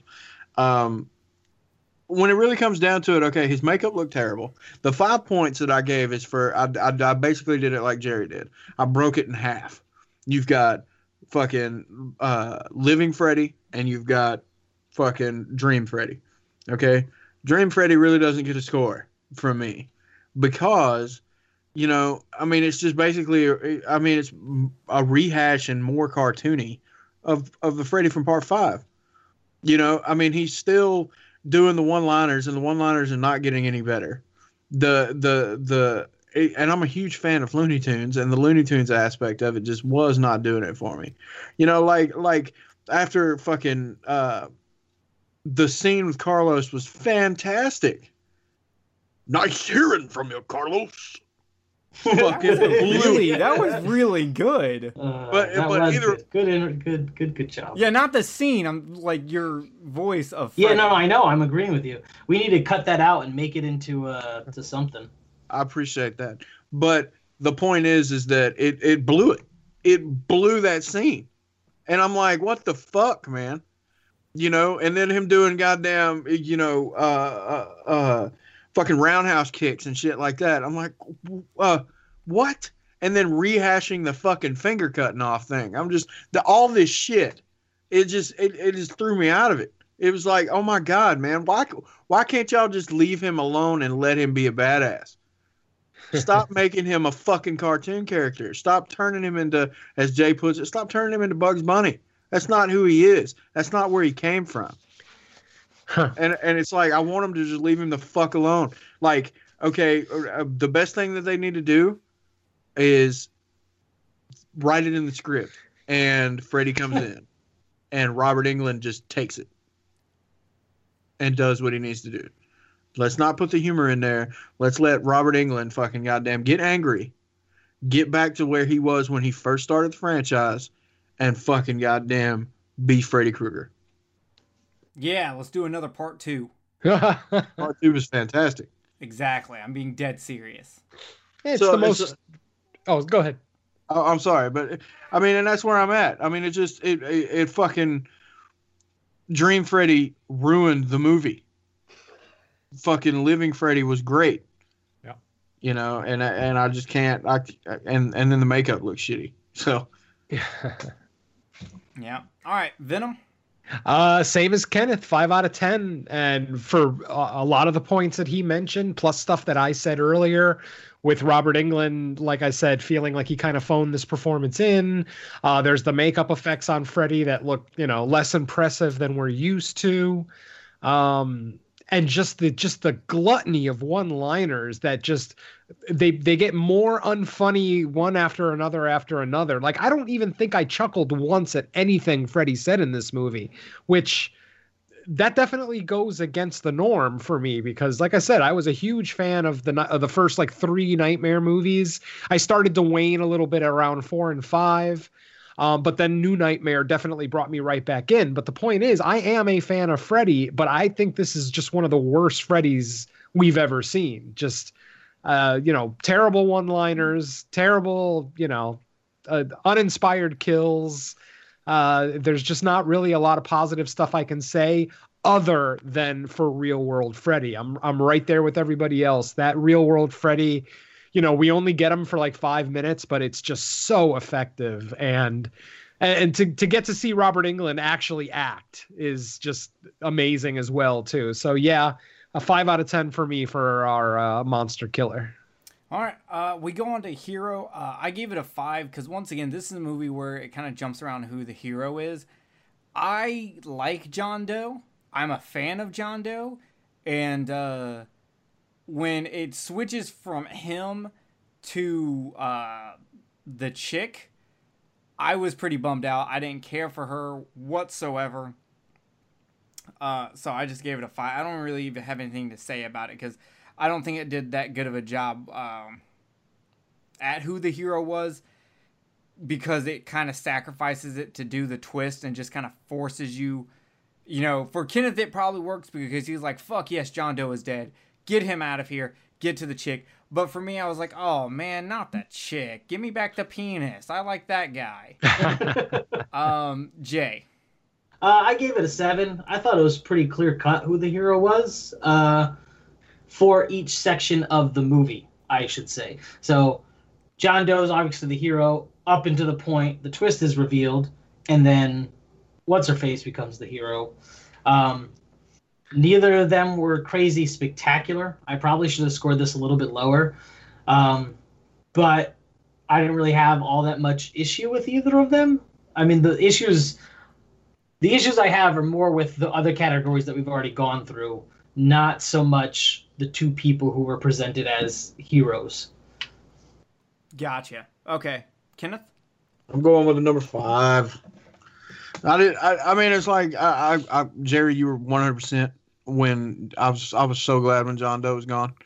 Um, so you know, I really, really liked the flow into Lisa Zane, but then again, you know, her, her, she didn't execute it very well. I mean, her character was kind of not real, not really her character. Her acting was kind of like cardboardish to me. And so getting into it, I was just like, eh. So I gave her a five because it's like of her level of badassery that was very, very ill, very, very wrongly placed by the by the by the writers and stuff like that. But it was still badassery that was cool at the end of it to me. But it still shouldn't have been there. So I just gave it the five points for that. All right, Venom. Um, I gave this one oh, or Hero, yeah. Um, I gave it a four out of ten. I, I've already said I didn't like her from the start. I don't think she's a good actress. Um, nothing about her performance really compelled me to really want to be on her side or you know have show any kind of empathy for her or cheering for her or anything like that um I gave a I of the four that I gave it, I gave it a four out of ten. Of that, of the four points, some of it do go to John Doe. Um, as much as I hated his character, at least I felt that even though he was suffering from amnesia, which I can't stand that plot point, but even though he was suffering from amnesia, it still seemed like he was very willing to do what he needed to do to help the group, to help him regain his memories, blah blah blah. Um, so, so like I said, a couple of the points of that four go to John Doe, and then a couple of points uh, just because Freddy's daughter wasn't bad to look at, but that's about it.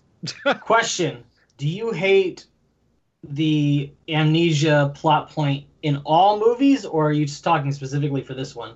Um, I'm saying not. Well, I'm I'm gonna say all movies, uh, all newer movies, because it's just such a played out plot point I mean, no one's done anything great with uh, Amnesia since Memento, and eh, since then it just oh, man, to, Memento was so good. Oh yeah, and since then it just all feels like um memento ripoffs or just lazy writing because that's the thing amnesia as a story plot point is like a blank check for a writer. They can basically write in anything they want now on the personality of a character, on their strengths, their weaknesses, everything else, because nothing's been established. They have amnesia. They don't know who they are.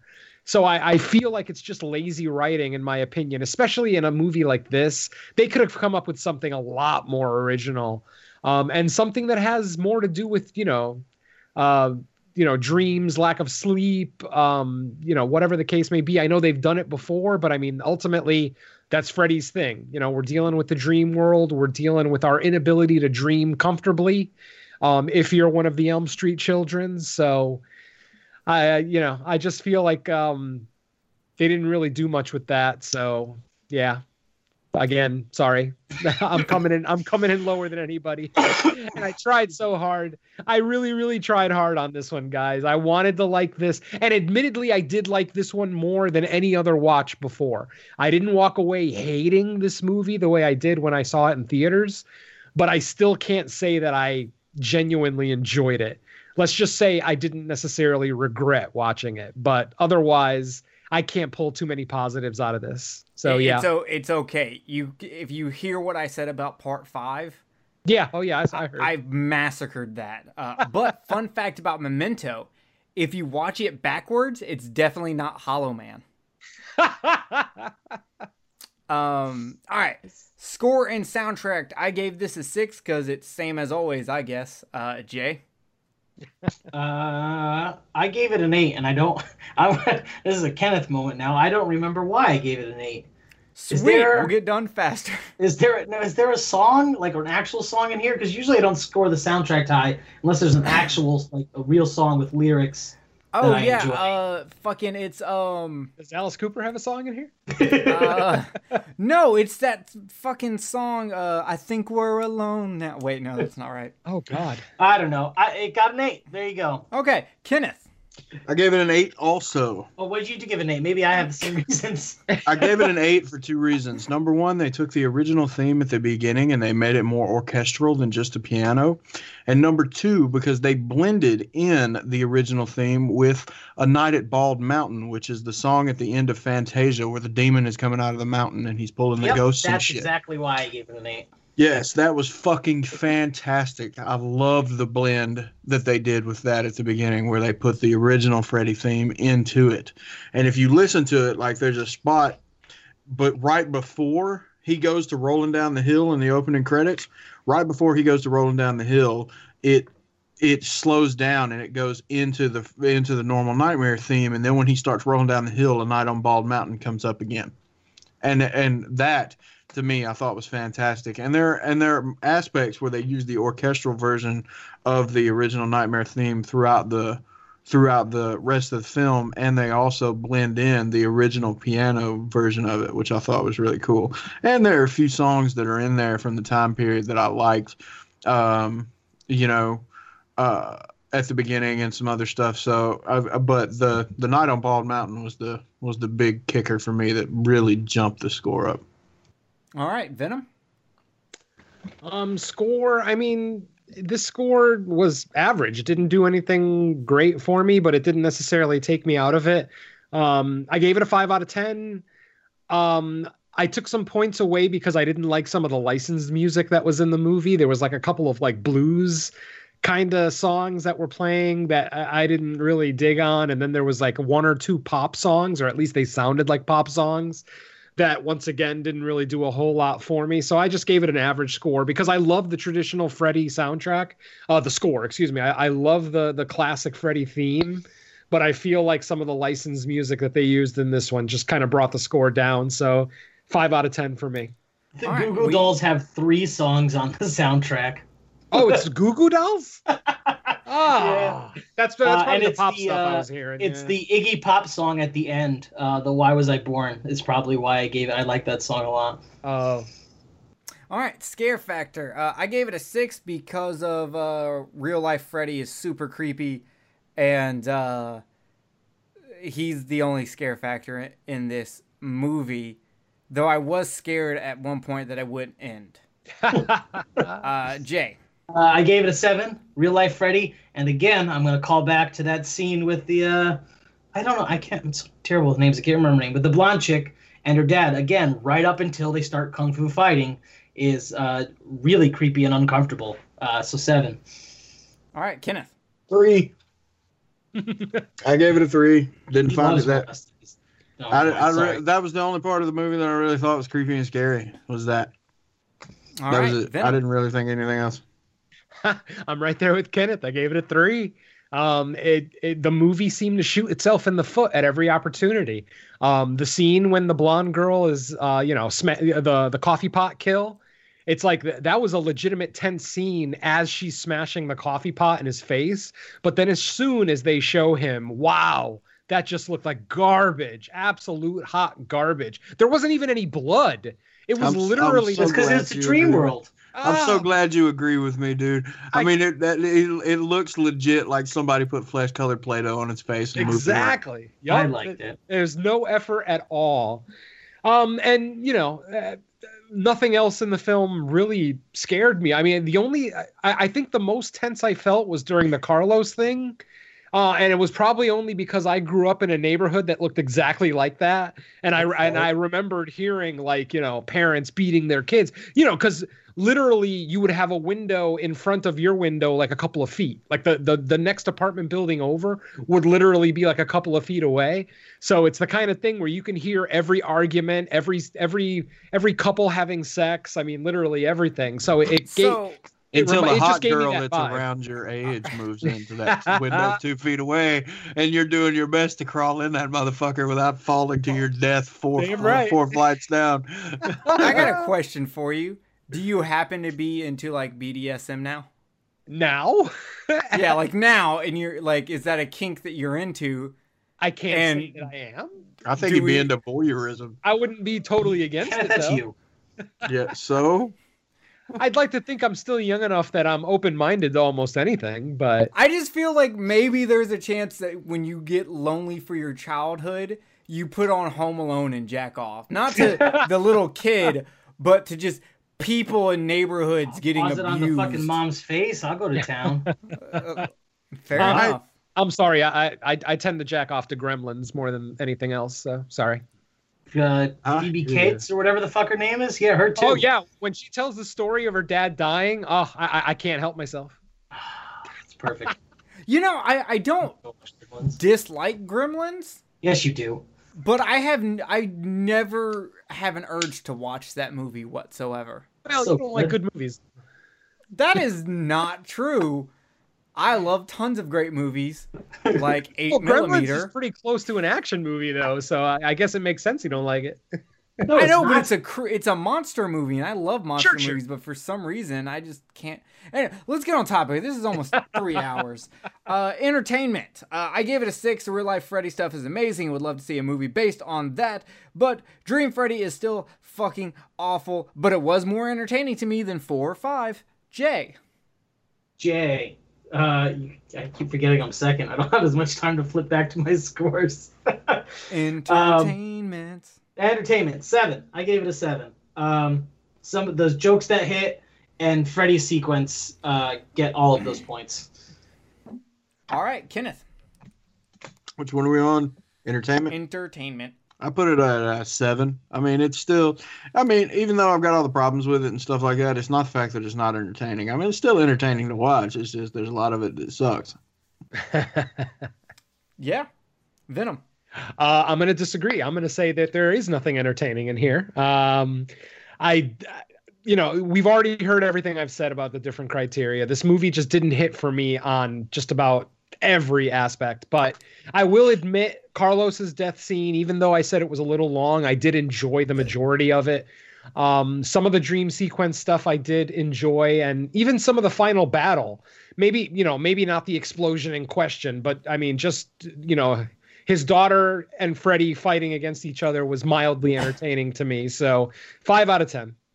All right, we move on to rewatchability, and um, now I, I- when I'd watched this movie two weeks ago, I called Kenneth and I said I really enjoyed it.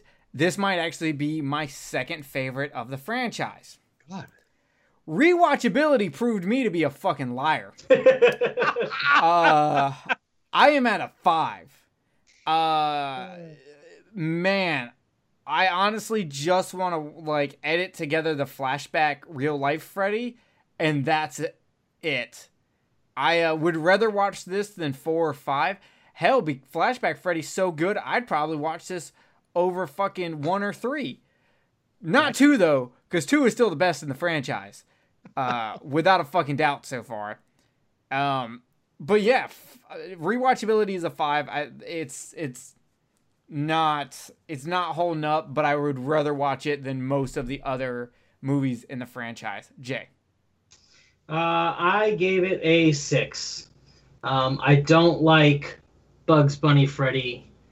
Um, this is I actually should probably should have scored this way lower, um, but I guess that's my personal. It's it's my least favorite, and I would rather watch the remake, uh, New Nightmare two, three, four, five than than Freddy's Dead. So I probably should have scored this lower, but I gave it a six because that's how these things happen. Fair enough, Kenneth. I gave it a seven. And I mean, because it's not one of those that if I come across it on TV or something like that, I'll probably leave it on. And there are some times when I actually do get a, an urge to want to watch this movie. So I gave it a seven. Venom. Uh, before I give my score, Kenneth, I literally just now rewatched the ending explosion and I ignored the head and the evil sperm. And you're actually right. That does look pretty cool. It does, doesn't it? So- you can actually you can see like a big chunk of his body hit the floor and shit. Exactly. A big piece of the torso hit. Yeah. Yeah. That's that. No. Um, thank you for saying that because that makes me appreciate that scene a little bit more. But anyway, back to topic. Rewatchability, I'm sorry, but I gave this a three out of ten because I will never watch this movie again. It is it is probably tied with five for my least favorite Nightmare on Elm Street movies. And honestly, if it weren't for this show, I still don't think I would have watched it. So yeah, I mean, I I I, I only give it a three because there's probably like still some other horror movies that I would watch less than this one, but those would have to be just ungodly awful.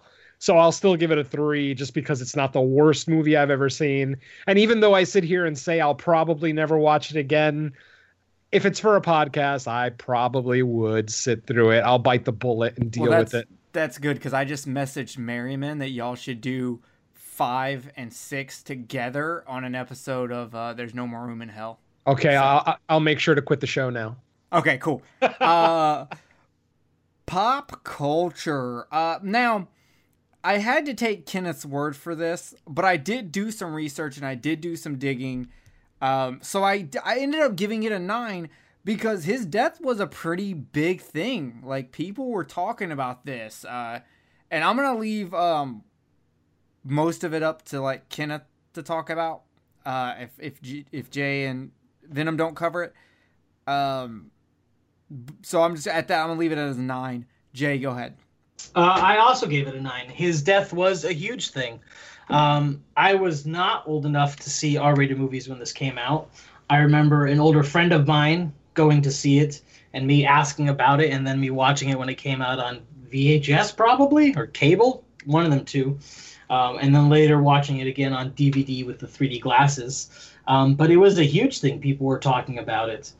Um, whether or not it was good was a different story. But I mean, they killed one of horror's biggest icons, and he didn't get resurrected until I don't know what the the year difference is, but I thought it was a, a decent amount of time, wasn't it? Uh, like four or five years, something like that. Yeah, which is which is pretty decent when you're used to making a a, uh, What year did this movie come out? a sequel. 91. 91. Uh, part Yeah, see, I would have been uh, New Nightmare came out in 96. Okay, yeah, so that's Five years, yeah. five years. I would have been shit. How old was I? I was born in '84, so six years to get to '90. So I was seven years old when this came out. Is that the new math? that's how that's how my brain has always done math. I'm so terrible with math that I just I, and yes, that would be a good example of of new math is just do the problem that you can do the easiest to get to the answer. Uh, so I get that's that's how my brain works. But yes, I was so I was seven when this came out, which means uh, I say I can't even add seven, three, ten, two. So I was twelve when New Nightmare came out. I remember renting that one too. I actually, Uh, take that back. I was wrong. It was 1994. Oh, a little bit sooner. Yeah. Okay, so I was ten. I remember renting that though. Yeah, but you got to think back into then. early. You got to you got to think back then. It took a year for fucking VHSs to come out from rent.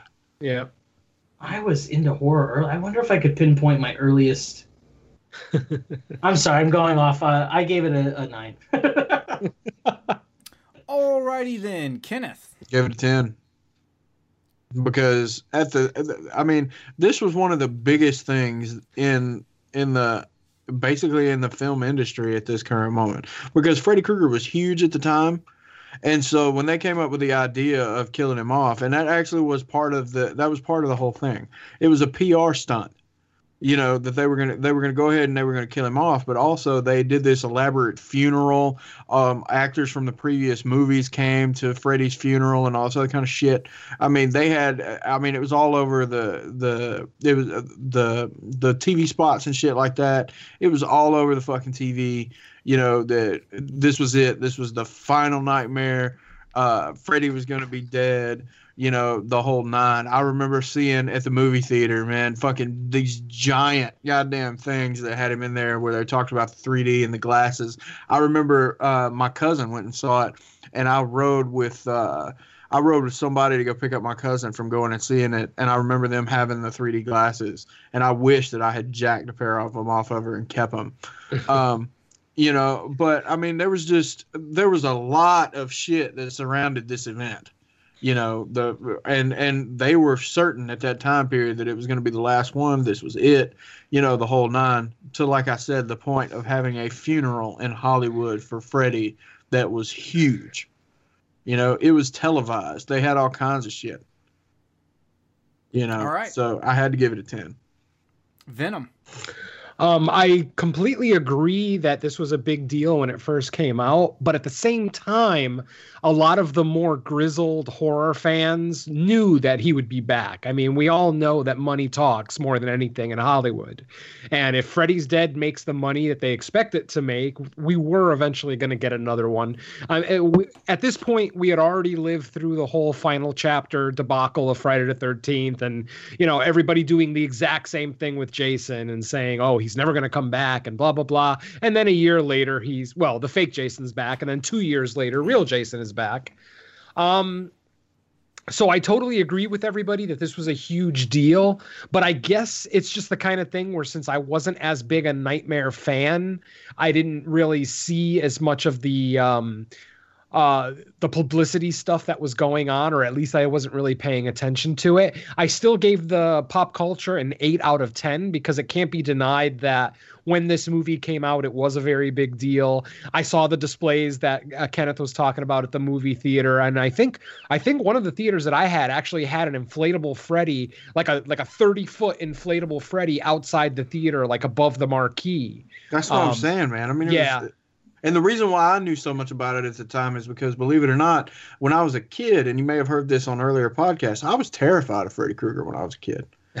You know, I mean, he was the villain. You know, I think I think every horror fan that's out there has one that they actually were afraid of when they were a kid. I think that's I think that's one of the things that actually kind of breeds horror fans is we had one thing that we were afraid of when we was a kid and and and Freddy Krueger was mine to the point of where I couldn't look at other things in movies where people were burned you know it, it it really fucked with me. And so I remember this because this was a time period as a kid where Freddy Krueger was fucking everywhere. Ev- literally everywhere. You know it's not like it's not like it was when I went into you know and you go into the store and you see the merch or something like that or any of the rest of that or or you go out on Halloween and you see the plastic gloves and stuff like that. No this was literally you could not turn on the TV without seeing a fucking advertisement for Freddy's Dead or you couldn't go somewhere without seeing some kind of cutout or something like that for Freddy's Dead. You know this was one of those time periods where when you actually went into Walmart before there were super Walmarts you know you could go into Walmart and they actually had cutouts of Freddy Krueger when the movie was going to come out on VHS later on. I mean, this wave from Freddy's Dead ran uh, uh, until it was in Blockbuster and shit like that. I mean, it was just it was fucking huge, and I remember it because it was almost like a fucking psychological uh traumati- traumatization at the time, if that makes sense. Because he was, it was everywhere I went. I looked and I was like Freddy Krueger, Freddy Krueger, Freddy Krueger, Freddy Krueger.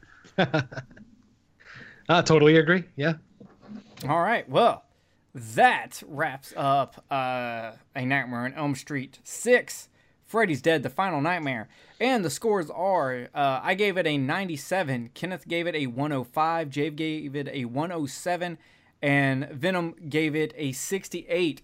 Meaning, uh, Venom uh, gave it the lowest score, which he also had the lowest score for Friday. Yes, sir. Man, you just hate And- movies. Jay gave it the highest score, and Jay also gave the highest score for Friday. So Mm, that's take very that. interesting. Me and Kenneth uh, stayed completely in the middle for this game. I think I, I think I sometimes overcompensate because I don't want to come off as too biased because I'm I'm very obviously Friday the Thirteenth biased. I'm always going to score that a little bit higher, but I I I, I tried to be really really um, objective on this on these rewatches. And you know that that's why you know I had the lowest. I- Shockingly, I had the lowest score on Friday because I would have guessed I would have had the highest one for as much as I love that movie. Um, it's not a surprise that I have the lowest score for um, for Freddy's Dead, but you know, uh, having the lowest score for both of them, I just I, like I said, I think it's just that I'm a little bit maybe a little bit too overly judgmental and I also just don't want to come off like a fanboy either. So, you know, it, it's the balance between the two. It's fun. I gave Nightmare 5 a 52. So, Whew. It's yeah. Yeah. It's gonna be it's gonna be difficult for me on the next show that we do because, like I said, those are my uh, So New. Nightmare and Friday Seven are my two favorites in both in both franchises. Then Yeah. we never So- get to talk about Friday 8. what? Then we never get to talk about Friday 8. No, Ah. we never get to talk about Friday 9. We will talk about Friday 8. Yeah. But the next ones are sevens, and then we're out of nightmare movies. Well, you still got a Uh, Jason and a Freddy. Well, no, no, no. We're doing okay. So for I'm gonna give a little update on uh, what's coming up for Kill the Cast. I did a live video of it where I kind of talked about it, but real quickly, uh, this is what the lineup looks like. You've got this episode that drops in early December. Uh, the next episode that will drop in December will be uh, Halloween for Christmas, where we are tackling four Halloween cartoon specials, uh, including Bugs Bunny Halloween special, uh, Garfield Halloween Adventure, um, uh, Scooby Doo, the Headless Horseman of Halloween, and The Simpsons, uh, the first Treehouse of Horror episode, which is like season two, episode three, or episode four, some shit like that. Yeah, Um, Simpsons. Yeah. January, we will have Horror Coliseum 7, which will be, of course, The New Blood versus A New Nightmare featuring Brandon Orlick of Exploding Heads. Uh, then we will have a New Me, uh, or New Year Old Me episode where we're just to talk about some of our influences growing up uh, between movies, comic books, music, stuff like that. It's more of a just a get to know us episode for fun because we like to do shit like that. Um, February we will do uh, Horror Coliseum remakes where we will have the Friday the Thirteenth remake versus Nightmare on Elm Street remake, which will feature JP of Twenty Two Shots. Oh, shit. Then, uh, because it is February, we have to do a Universal classic movie to uh, see how Jay is going to fare up against another one, and we will be doing The Invisible Man. Nice. Um, after that, as we get into March, we will be doing a uh, last bonus horror coliseum episode where we're taking out Friday Nine. Everyone hates Friday Nine. Fuck that movie. Jason can go to hell, as far as I'm concerned. But after that, I want I wanted to know what gets a better rating. Jason takes Manhattan or Jason goes to space. Oh, I love So- Ghost Space. We Yeah. are going to do a horror coliseum with Jason takes Manhattan and Jason X, and we will be having uh, Mr. Watson from Horror Corridor on to do that with us. Nice. You did tell me that the other day. I did. Um, and then after that, I don't know what we're doing. I've only got planned up till then. That's a Um, lot and of course, planning. in January, we will be coming back with Underwater Kaiju from Outer Space with uh, Mr. Venom. I kind of uh, just didn't want to do one for December because I've been in the hospital. Venom's been in the hospital. Uh, I, and it's more me. I'll be honest with y'all. It's more just me. I just don't. I don't have the time. I don't have uh, the fucking health to even do it right now. yeah, because Uh, I, I told all my co-hosts uh, I was more than willing to podcast from the hospital. Yeah, and I'm not. Oh. Um, I would. but that's because they won't give me a pillow, and I can't podcast without a pillow. Oh, Uh, so that's what's coming up on Kill the Cast.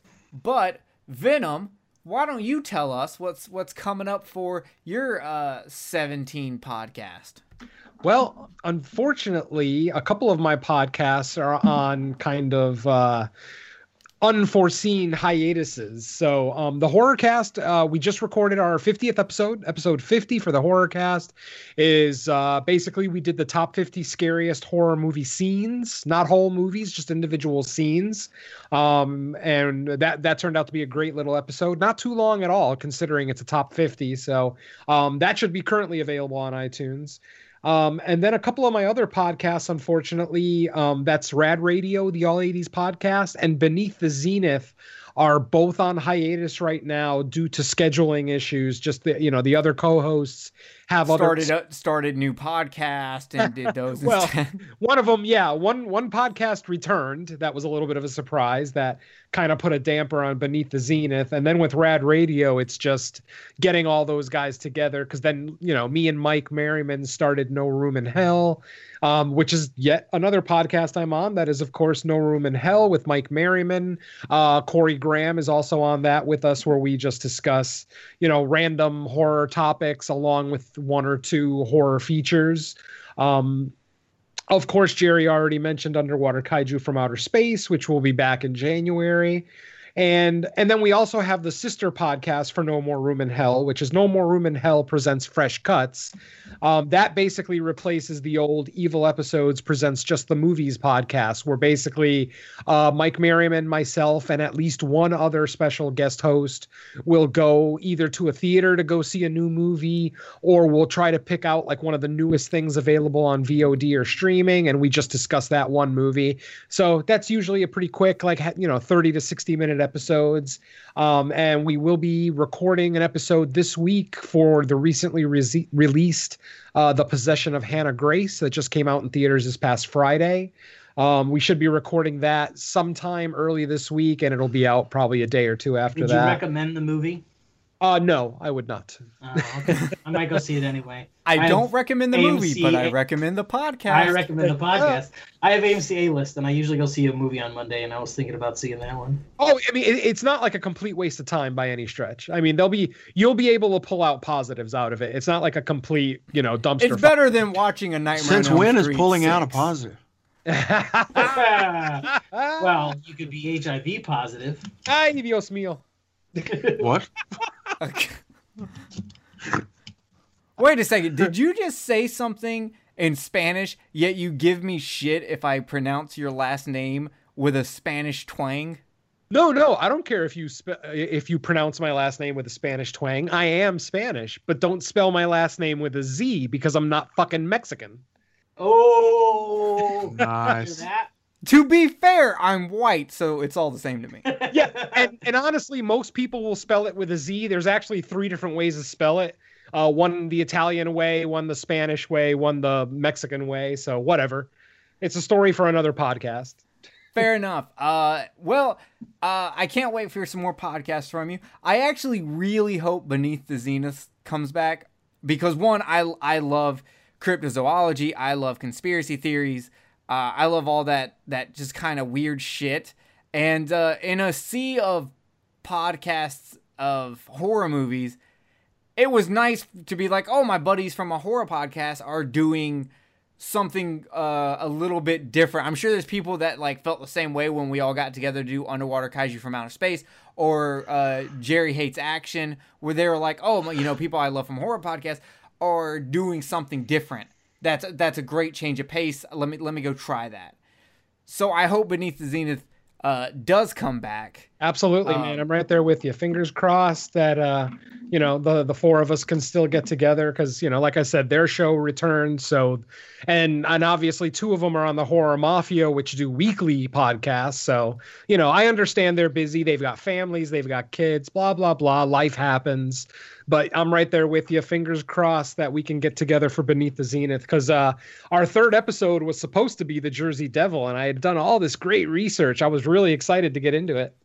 Oh my god, I hope if you if you haven't read into it, there's a thing with the Jersey Devil that involves Ben Franklin. Yes, yeah, I did find that. in Okay, my okay, I won't say anymore. Yeah, but yeah, if you got and that's how he if you- electricity. if you got that far in your research, then that's going to be a great episode because you did your fucking research. Exactly. Don't ever fuck with Ben Franklin and his almanac because he will fucking turn your uh, astrology believing ass into a fucking devil. It is hilarious. Um, but with that being said, guys, we are gonna get the fuck out of here. Thank you for uh, joining us for Horror Coliseum episode six uh, Freddy vs. Jason. Hope you enjoyed it. Hope you agreed with me. I don't really care if you agreed with anyone else, uh, as long as you agree with me and know that I'm right, uh, because I have an ego, which is why I host a podcast. Um, other than that, thank you. Have a good day. Have a good night. Uh, please, whatever you do, um, don't watch uh, Nightmare Five. I know we're past that, but I feel like it's a good warning at this point. It's worth a terrible warning at the end of the episode. Well, I mean, I'm just saying, don't watch Nightmare 5. There's so many better things you could do with your time than watch Nightmare 5, for Like fuck's sake. Um, Masturbate with sandpaper. masturbate with sandpaper. uh, watch Titanic Oh god. while high off peyote. Hey, Kate Winslet's With- tits are in it, so That's a very valid point. See? Way better than uh, Nightmare 5. I don't know. I really like pencil skirts. oh Jesus. Okay, we're out of here. Thank you guys. We will see you uh, for Christmas. Yay, Christmas! I think we're